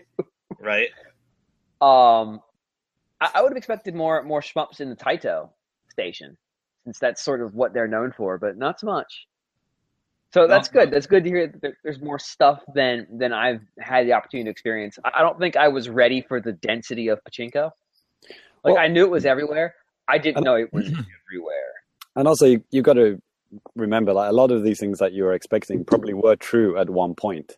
Right. It's just currently that is not the, That the is yeah, situation. that is that is that is not the case. Um, and how hard it would be to go through just like the DS section of these of these stores because they're not they're organized in a very peculiar way. And I, I've sort of pieced together the organization of, of these secondhand stores, Mhm. but that means you have to like how much crap came out on the DS in Japan is bewildering, Right. like utterly bewildering. Like like collection of haikus for DS. You're like, well, that's great. It's I probably don't want equal. this. It's probably equal to PS2 for like you know amount of games and shit games and well everything. Yeah, like there was a whole shelf of just the simple series in one store. And I don't mean mm-hmm. like a small shelf, like a long shelf of just the simple series DS games. And you want to figure out what they are, but 85% of them are probably not worth spending that time on. There's probably like a year's worth of new business you can send to Jon Lindemann right there. you do business the simple series. Send the whole collection.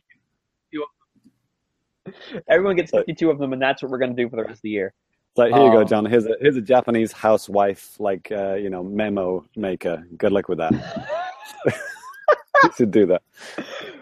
Uh, and I, I guess I guess I had some concept that this was going to happen. I guess I just wasn't ready for just like how how dense everything is, like how how tight the, you know spaces are, and how and how many people will jam into an area, and like how they'll just like okay, we're gonna have a floor of this camera shop.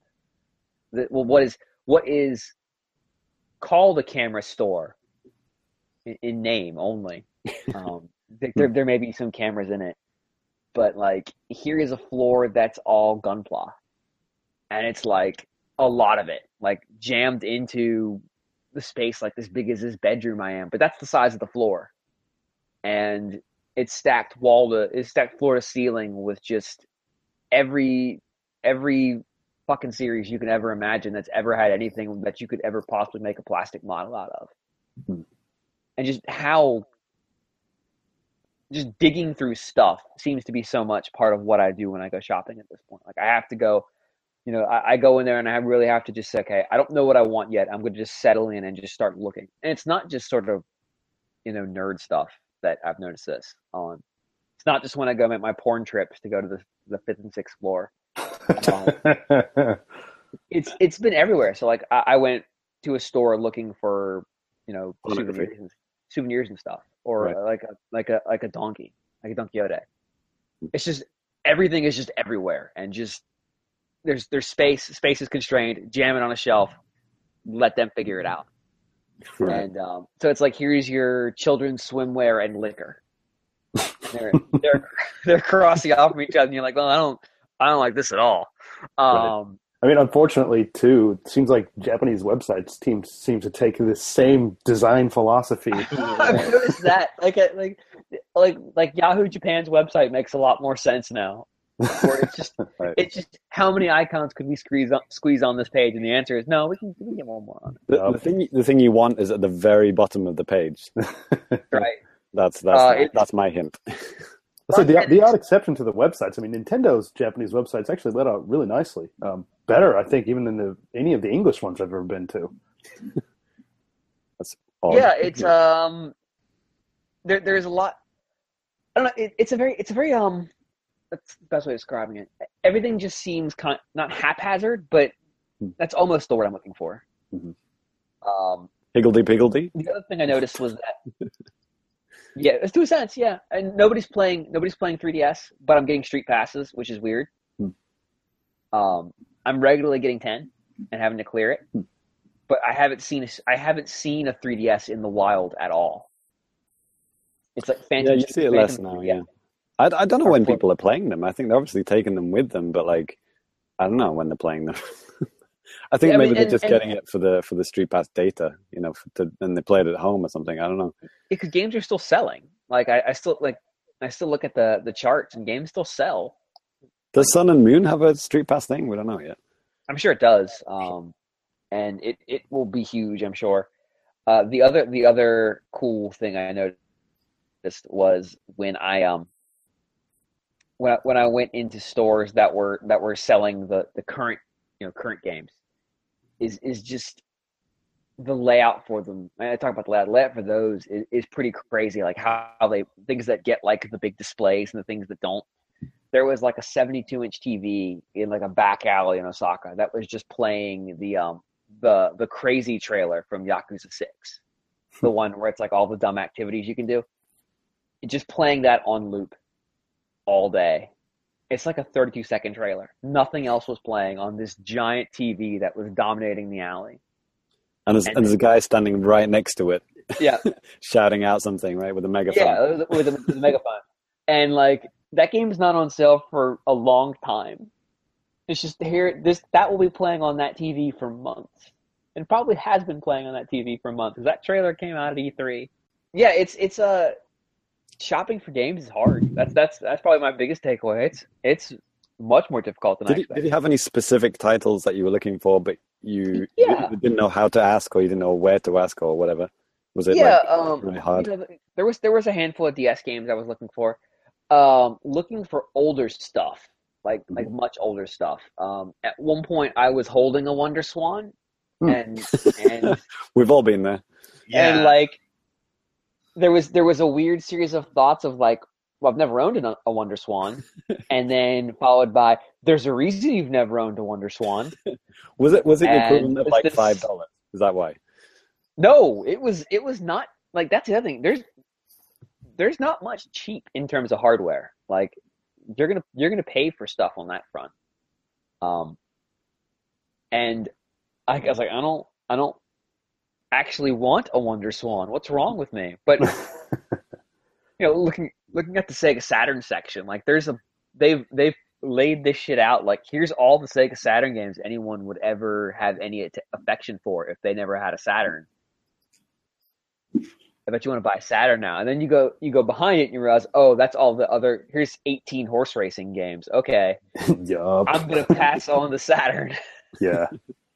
it's a, it's um it's kind of a fun like almost I almost had to sort of say shopping for this stuff is part of the experience. It's not it's not about just going and getting stuff. So if you actually come to Japan and you say, like, I want to spend time shopping for games or shopping for souvenirs or whatever, um, like I spent time looking for art recently. Like you just have to sort of accept that that's part of the experience. And also, art And- isn't uh, region locked, which is always a good thing. It's not region locked. It makes makes it much easier. Well, it's it's suitcase locked. Can I can I carry this with me safely? Um, and that's actually uh, its own considerations, definitely. But the um, booze is always safe to carry in your suitcase. So Yeah. load up, kids, because the Don Quixote has cheap booze. Um, the 7-Eleven has cheap booze. Dude, yeah.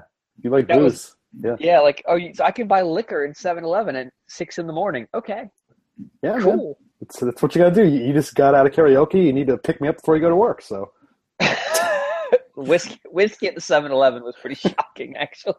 I like how Danny suddenly perks up at the mention of alcohol. Like, he hasn't said anything for like 25 minutes. It's okay. I understand. We've all been there. yeah. Um, no, I, I mean I've been having a lot of fun. It's just I can imagine. is, is that his whiskey? rearranging their rearranging their sake bottles right now? Like what the f- Oh yeah, that was Oh. me. Ah. I was getting my 7-Eleven whiskey out from under the desk. I do have a can Did you of save the 7-Eleven. heavy drinking? Oh, I do have a can of 7-Eleven beer in the fridge right oh now. Oh God, is it the brew? Oh, it's the. Brew. Oh God. Oh, God have mercy on your soul. it's that bad. It, it's not good. Maybe you'll like it. I don't know. I, I Oh, I'm looking don't forward like to it. I'm looking forward to it being awful. Then, um, I've I've I've had some some interesting beers since I've been here. I'll put it that way. Hmm. And like I have experience with Kirin and and Asahi and all that stuff, and it's just like, oh, this is what they give actual Japanese people. Hmm. Jesus, it's no wonder I can't get this one in the U.S. So this will be that'll be good to know. This is worse than all the ones I've had so far. I'm not, well, I mean, there's another one called Nodogoshi, and it's it's the worst. But it's like usually the cheapest. And it's really bad. Oh, I mean, this was dirt fucking cheap. This was like 90 yen. oh oh Jesus! God! A beer for 90 yen. Wow. The brew. Um, Homeless people. I was in a rush. only. I just, I just, I just grabbed it and said, "Yeah, this looks like trash. Let's get this. I forgive you. I'm gonna have a good time then." Did somebody Um, drop like a hundred yen coin in your hat as you left, as they thought you were homeless? Like, Jesus! No, because they'd have to actually make eye contact with me for that. So that's that that hasn't happened. Don't go, don't go for the one cup sake, whatever you do. Then they will Oh. definitely think you're homeless. Oh. You should do it. You should do it. I need more than one cup anyway. It's fine. I need five one cup sakes. I'll think I'm an Oh. established homeless. You, you might wake up in the middle of a park, half naked, and have the police picking you up. But you know, go for it. So that- sounds like a good way to uh, to have an adventure then. Yes. I um I- I've I've actually been remarkably remarkably um people listening on RFN would think I'm an alcoholic. I've been actually remarkably uh restrained drinking. Um primarily because You want to remember it, right? You want to remember. Oh yeah. I mean, we've been busy too, so I don't I don't really have the energy to get to get blitzed every night. Hmm. Um but So the, what, what uh, else you got planned for the? Uh, uh, how many days have you got left of your trip? Uh, so I leave on Monday. So we're recording this on Thursday, I think. I've It's lost Friday. concept of days of the week. It's Friday in Japan. Friday. Are you still on? I've uh, lost American concept time? of days of the week. Yes. uh, well, it's hard when you don't work to think to realize what day it is. Yeah. Um, got here on the previous Tuesday or Wednesday. So uh, 13 days. Um, total.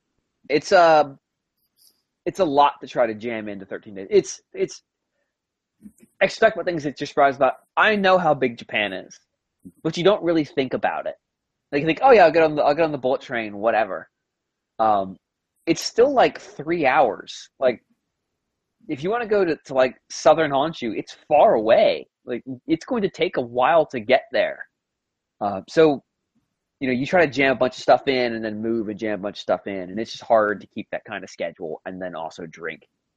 Or um, you know, you get up at sun. The sun comes up through this window at like four in the morning, Yep. and just decides, hey, it's it's time to get up. And um, so like I've been getting up at like 5:30, 6 and yeah, you, your body, will, 7 your body will adjust. you- You'll adjust to the the Japan time just in time for you to go back. Exactly.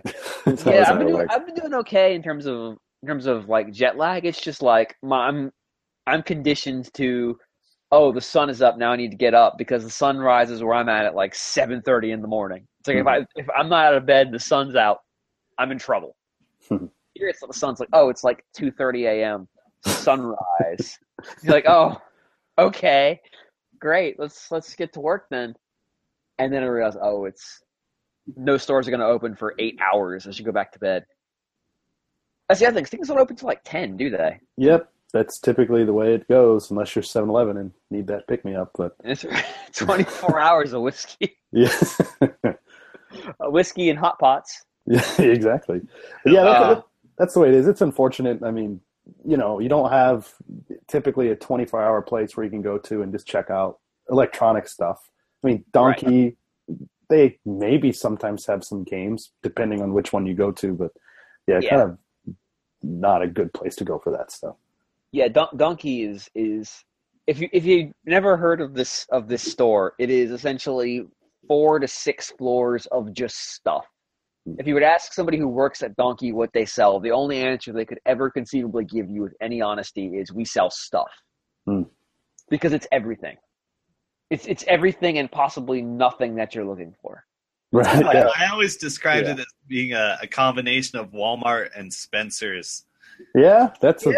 That's a crammed good, into that's a, a good way of very describing small it. place. Yeah, but like vertically tall, but like all the floors are comedically tiny. So, like there was a, the one that in Roppongi has like a, a high dollar liquor section, mm. which I think they may actually call like high yen liquor section. Like it's it's something insane like that, and it's next to the electronic lighters because that's just where it is. And then I think masks is next to that, just plastic masks for like kids. Because it's just, just it's just like there's space. Let's put it here. This is where it goes now. Um, yeah, it that's a yeah. Walmart plus Spencer's plus booze is probably the way to describe, and and lots of weird lights and sales staff that doesn't really in, in a very non-Japanese way doesn't seem to really give a shit that you're there. Um, pretty much. yeah, it's it's it's a different. I would I would never go in there unless I had to. I think it's probably. I had to do it once because that's the thing you have to do. But beyond that, I can't imagine ever shopping there regularly. Right. I mean, you know, outside of Tokyo, there are like bigger ones that are a bit nicer, kind of more have like a supermarket section and stuff too. But if you want the real Don Quixote, Quixote experience, you need to go to one of the ones in Tokyo just to see what it's all about. That's It's like sure. it's like being in a broom closet after an earthquake. That's, that's how I- It's just shit everywhere. like, seriously, is this like store open? Am I supposed to be here? At this point? I was behind a dude in line who had like eight bottles of sake, and I'm like, all right, dude, party time. you do you. And like the most expensive one was like 800 yen. bottle. And I'm like, oh God. Jesus. This is not good. yeah, it's it's a there there's a lot of stuff that is sort of like you have you have to do it when you're in Japan because there's there's nothing else like it. Hmm. And, and that's a really good Donki's a really good example. Yeah. And there's a good reason why there's nothing else like it. It's terrible but but it's also kind of amazing. Like you may you may get lost inside it and find yourself like looking at a fish tank inside a place that is the equivalent of like a US dollar store that sells 20,000 yen liquor for some reason. And looking back at you is like a shrimp inside the fish tank and you're wondering, are they selling that as food or as a pet? And you Yes. just kind of have to deal with it. Your answer is probably yes. the answer is up to you. So, people who listen to this show probably thinking about going to Japan at- at some point or another. So, do you have any tips, advice? Yes, no, do it, don't do it. Oh my god, yes, it's been amazing. Um, de- so one thing that I I really wish we had done better: rent bikes, because my feet are destroyed. That's a good Like- tip, especially for Kyoto because it's completely flat. Yeah, it, it, it's and and stuff's kind of spread out there, and it makes sense because the city was built, you know, uh, over fifteen hundred years. Shit's everywhere, um, and there. Kyoto is amazing. Like, don't don't set an aggressive schedule in Kyoto because you'll just see stuff. Like, you'll just be walking and you'll see a shrine and go, "What's what's that?" And you'll go up, and most things have a, a an English description on what they are. But if they don't, the name is is usually there and you can on Google Maps and you can and Google it and see what it is what it's about. Um, you know, we we came across a shrine that was a shrine for essentially a god a goddess of water for the specific this specific lake because in that lake they collect ice during the winter and the ice makers pray here. And Did you see the Triforce okay. symbols everywhere? Yes, yeah, exactly. Stuff like that.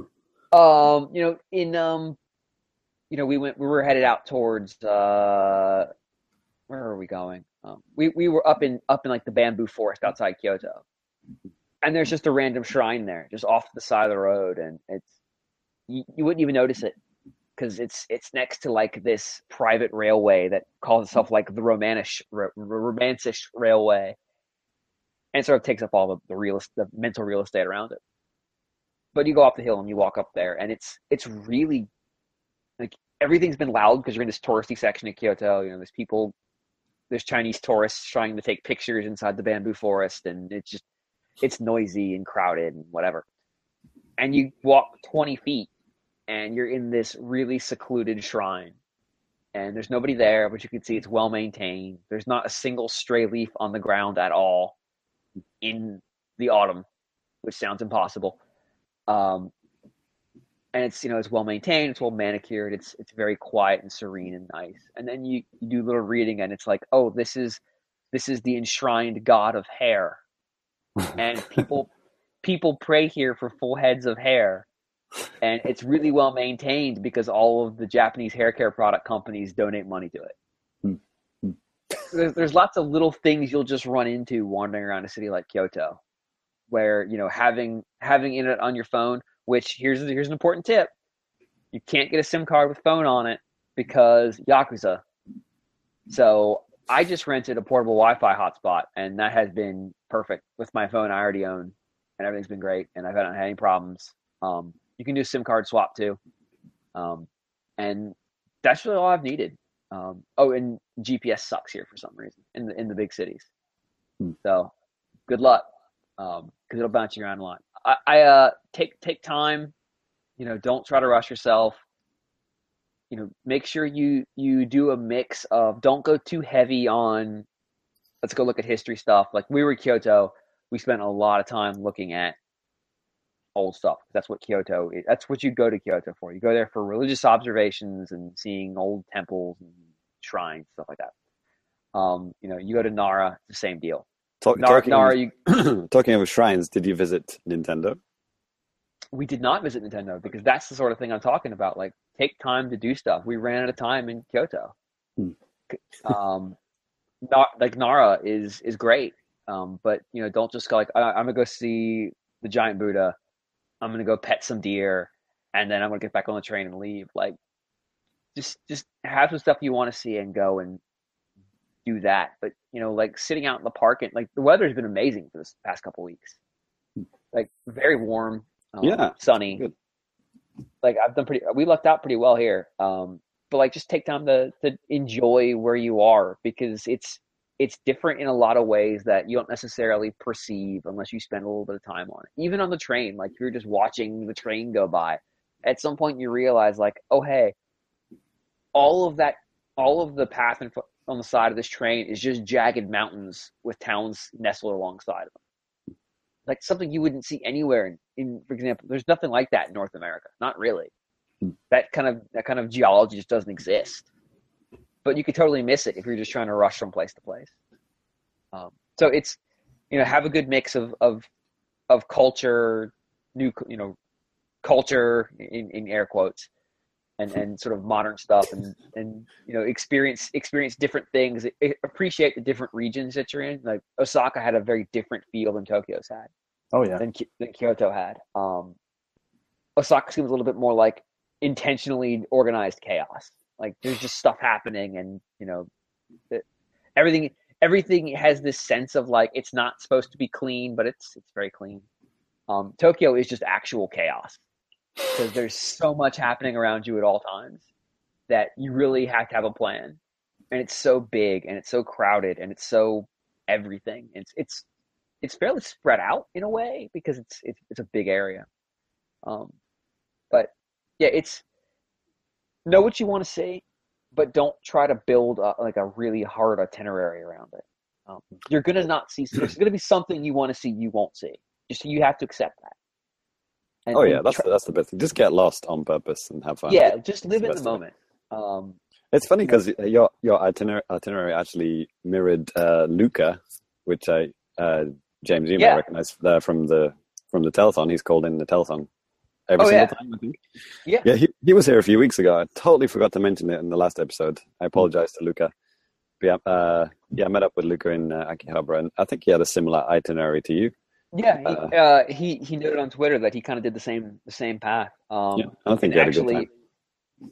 Oh, it's been great. Um, definitely go to Osaka. It's it's awesome. I, I actually I actually I might like that more than my experiences in Tokyo so far.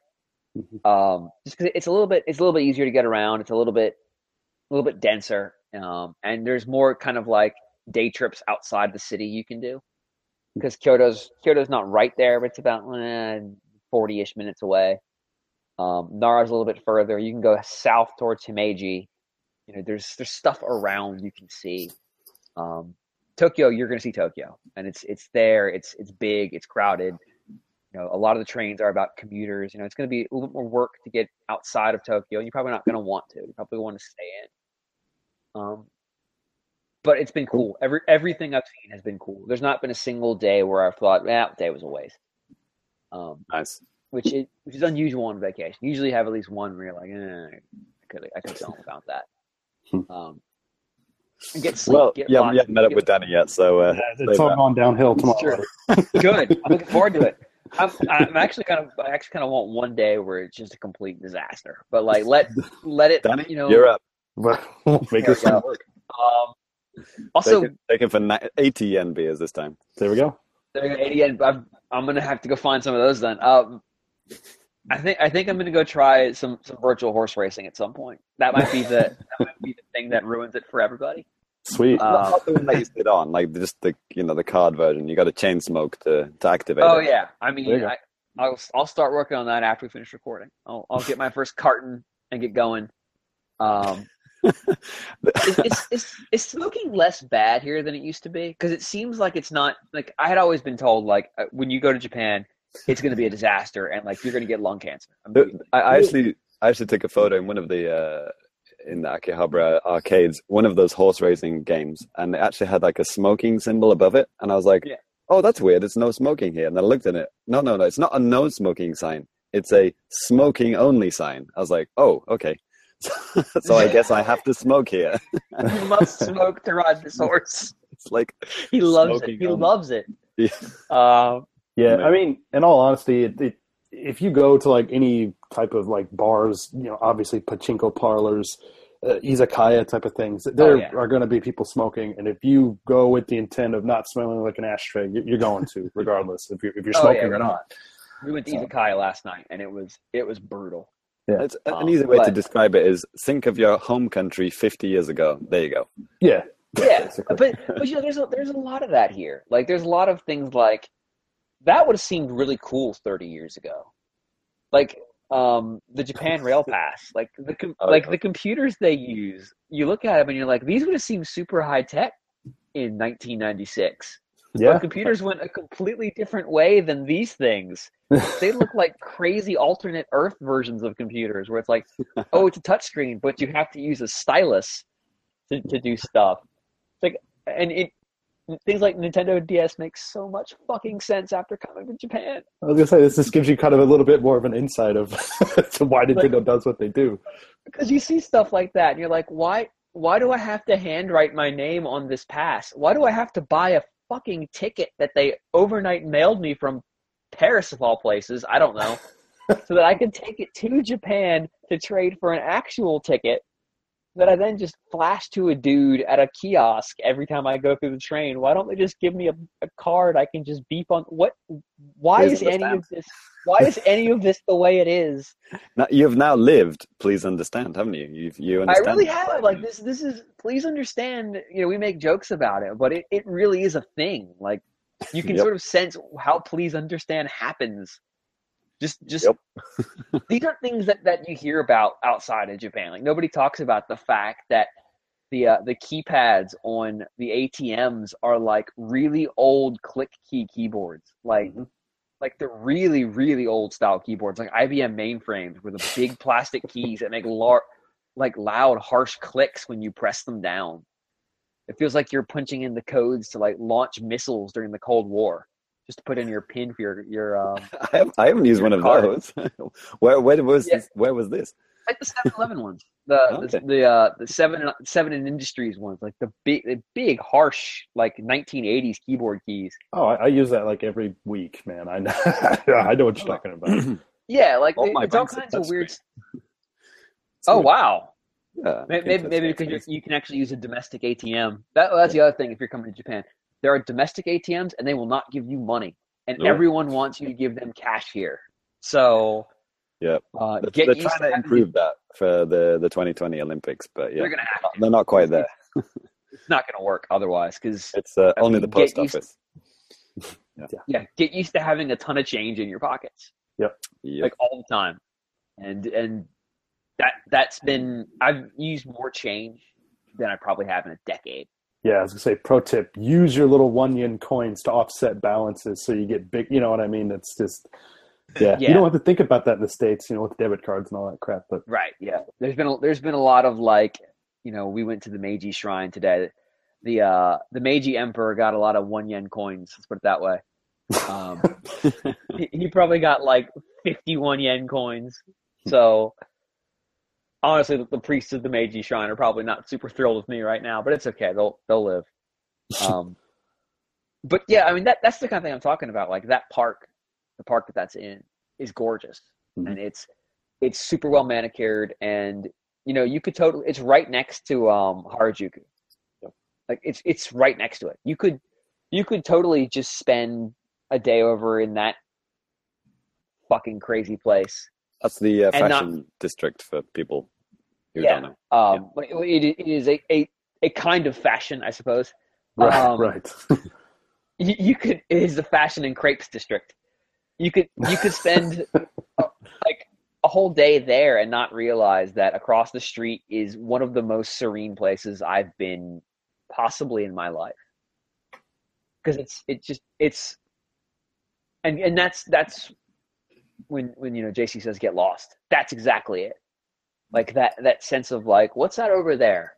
I'm just going to go over there and see what that is. And you know you wander through these woods and at the end of it is is like the shrine to an emperor. The oh, the emperor specifically you know the you know, the, the big one.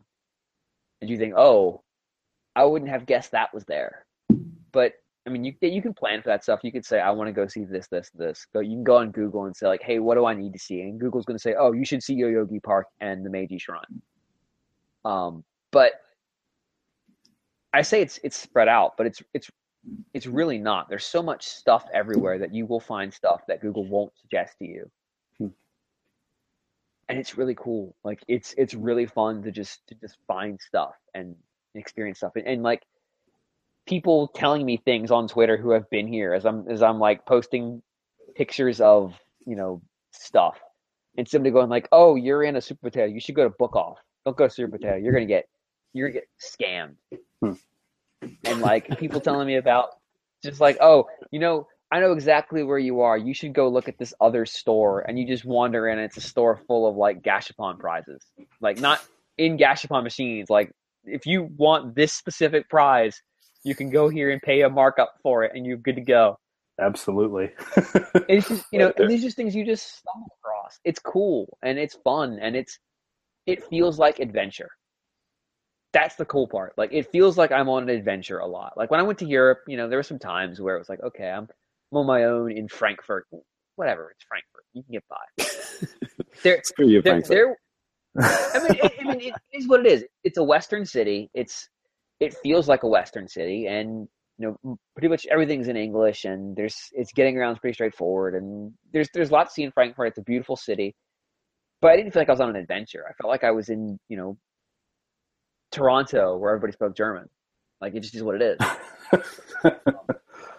you know, it, it, it felt it felt very very similar to home, and to, even though it's easy enough to get by in Japan, without at least in the cities, it feels very different. Like, and not just because you're the only white dude walking down the street. Like, it just everything about it feels different, and it, that's that's cool, and I'm enjoying it. So, I've spoken a lot. Cool. Well, hopefully, this experience will change you forever in a good way. no, that's what Kokoro Scan is for. I'll, I'll never, I'll never wonder if I'm lying to myself ever again. There you go. But, uh, from from now on, every single kind of weird comment you'll hear out of Japan, or like you know some kind of badly mistranslated thing, you you'll go, yeah, I get that. Yeah. you'll Oh, understand it Oh. a little bit more. Oh yeah, like uh, I, I, my my go-to example for that now is Beware of B. Oh, I saw. I saw- Just, just the saw one. that. You did. Yeah. Uh, but that was that was one of four different ways they mistranslated a warning about the bees. Four distinct ways they mistranslated it. No, my- warning. I've got a better one than that. I, I, Danny, I might have said this before, but there's a there's a there's a, a sign that says in Japanese it says uh, be close be sure to close the window. There are there is a killer hornet's wa- uh, wasp nest right outside. Mhm. But the English just says close window. Don't worry about why, just do it. Uh, the the um my the probably the better way of of that they mistranslated it was basically like be aware there are bees. And i'm like okay that makes sense. And then one was like be mindful of the bees. And i'm like eh, that's you're starting to get into weird translations now. As i'm coming around this turn it just finally just gets to Be the bee. you know basically yeah be be aware the bee. And i'm, I'm like what? All right that's cool so yeah it all makes sense now like all the weird stuff you see all the all the crazy translations all the weird anachronisms Oh, yeah. all of it kind of makes sense now and, and you and i get it like I, things things that i thought i understood i understand better There you go. Go forth and teach in the new world.